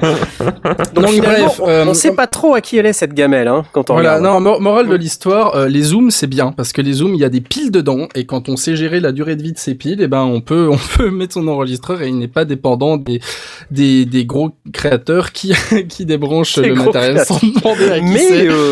Voilà, non, c'est beaucoup plus sécurisé et puis il faut faire gaffe où on branche ces trucs, c'est à peu près comme dans d'autres domaines, il faut faire gaffe où on branche ces trucs parce que ça peut très vite dégénérer, ça peut très vite être dangereux et puis on peut très vite foirer une prise de son. Le pire, c'est que ça m'était déjà arrivé, j'avais enregistré un concert classique dans une église et puis à la fin du concert, genre je venais à peine de descendre sur scène, parce que j'étais aussi sur scène tout en enregistrant. Je me rends compte que mon enregistreur a été débranché sauvagement et puis c'est la tenancière de l'église. Allez, faut sortir, c'est fini, allez, j'ai débranché le matériel, voilà, c'est bon, d'accord. Pas d'enregistrement. Ouais. Et voilà ce qui se passe. Tu aurais été mal orienté tout simplement si on t'avait dit mais ne te branche surtout pas sur cette multiprise. Ne branche pas sur la prise n'est pas non plus une mauvaise idée. Hein. C'est vrai. Je reconnais bien là ton côté cartésien. Aspic aurait pu mettre une étiquette en disant attention. Zoom, j'aurais pu aussi rester à côté de mon enregistreur et le surveiller tu pouvais pas, t'étais sur scène. Mais c'est pas pendant que j'étais sur scène qui était débranché, c'est pendant la dernière chanson de c'est pendant qu'il buvait de la limonade, on t'a dit. C'est ça. Ouais, d'accord. Puis je suis revenu, Knarf venait de partir, ça s'est joué à 5 minutes. Hein. De la limonade, tu vois, je fais le geste. Limonade. De la limonade. Ok, d'accord, ok, c'est clair. Chose qu'il faut boire avec modération. C'est ça, de la limonade à boire avec modération, un truc avec des bulles, quoi. C'est bien parce que c'est une semi-gamelle, c'est pas totalement de ta faute, c'est pas comme quand toi, l'ingé son, tu fous vraiment tout en l'air parce que tu t'es gouré, c'est pas comme si j'avais à 100% foiré l'enregistrement parce que la responsabilité est horrible alors que là, c'est partagé, c'est bien. Non mais par contre, le conseil, je sais pas, que peut-être t'avais quand même foiré l'enregistrement, mais comme on n'a pas la preuve... Ça ne jamais fait des niveaux, ça saturerait, si ça se trouve, j'ai oublié d'enregistrer et puis ça m'a sauvé le cul. Non mais le conseil de Blast est excellent, mettre une étiquette sur la prise en disant ne pas débrancher, enregistrement en courant. Ça peut sauver des heures et des heures de travail. Ce qui est marrant, c'est que là, j'ai une prise attitrée qui a marqué dessus depuis cet enregistrement raté dans cette église en question, mais que je l'avais oublié ce jour-là, donc j'ai emprunté un quelconque câble secteur à une autre machine et je l'ai mis dessus. Voilà, il fallait. Bon bah là, ouais, c'était trop la loose. Voilà, donc. Merci beaucoup. Je pense que nous sommes arrivés au terme de cette émission numéro 1 des sondiers qui était la deuxième, suite à l'émission 0 qui était la première. C'est compliqué, hein, vraiment. Oui. Mais non. Merci encore, messieurs. J'aimerais bien qu'il y ait une dame, un de ces quatre, parce que j'en ai marre de dire messieurs, j'aimerais bien dire messieurs, dames, ou mesdames. Tiens, d'ailleurs, je vais tous vous virer, je vais embaucher que des femmes. Voilà. Je vais inviter celle qui a filmé et qui chantait en même temps. Tout à fait. Celle qui chantait faux, c'est ça? Vu que tu lui as dit qu'elle chantait faux, je pense qu'elle va pas venir. Mais, ah ouais. En tout cas, merci beaucoup à nouveau d'avoir participé à cette émission. Ça a été un plaisir de vous accueillir à nouveau et de discuter avec vous de ces sujets. On vous dit à dans, c'est quand, 2 semaines, 3 semaines? Dans 2 semaines. Le 9 février, pour une émission qui sera consacrée aux cartes son, aux cartes audio numériques. Donc si vous êtes en recherche d'informations sur ce sujet, émission dédiée le 9 février à 20h30, le dimanche 9 février à 20h30 sur les cartes son. Il y en a bonne soirée. Des encore. Et bien sûr, ça sera sur Synops Live. Tout à fait. L'émission sera disponible en différé, cette émission, à partir de demain soir ou après-demain maximum. Donc, restez vigilants. Si vous voulez réécouter cette émission, elle sera disponible évidemment sur le site de Synops Live et sur le micro-site des sondiers, lessondiers.knarfworld.net, dans la rubrique émission. À nouveau, merci à tous les auditeurs et on vous dit à dans 2 semaines. À dans 2 semaines. Salut. Ciao.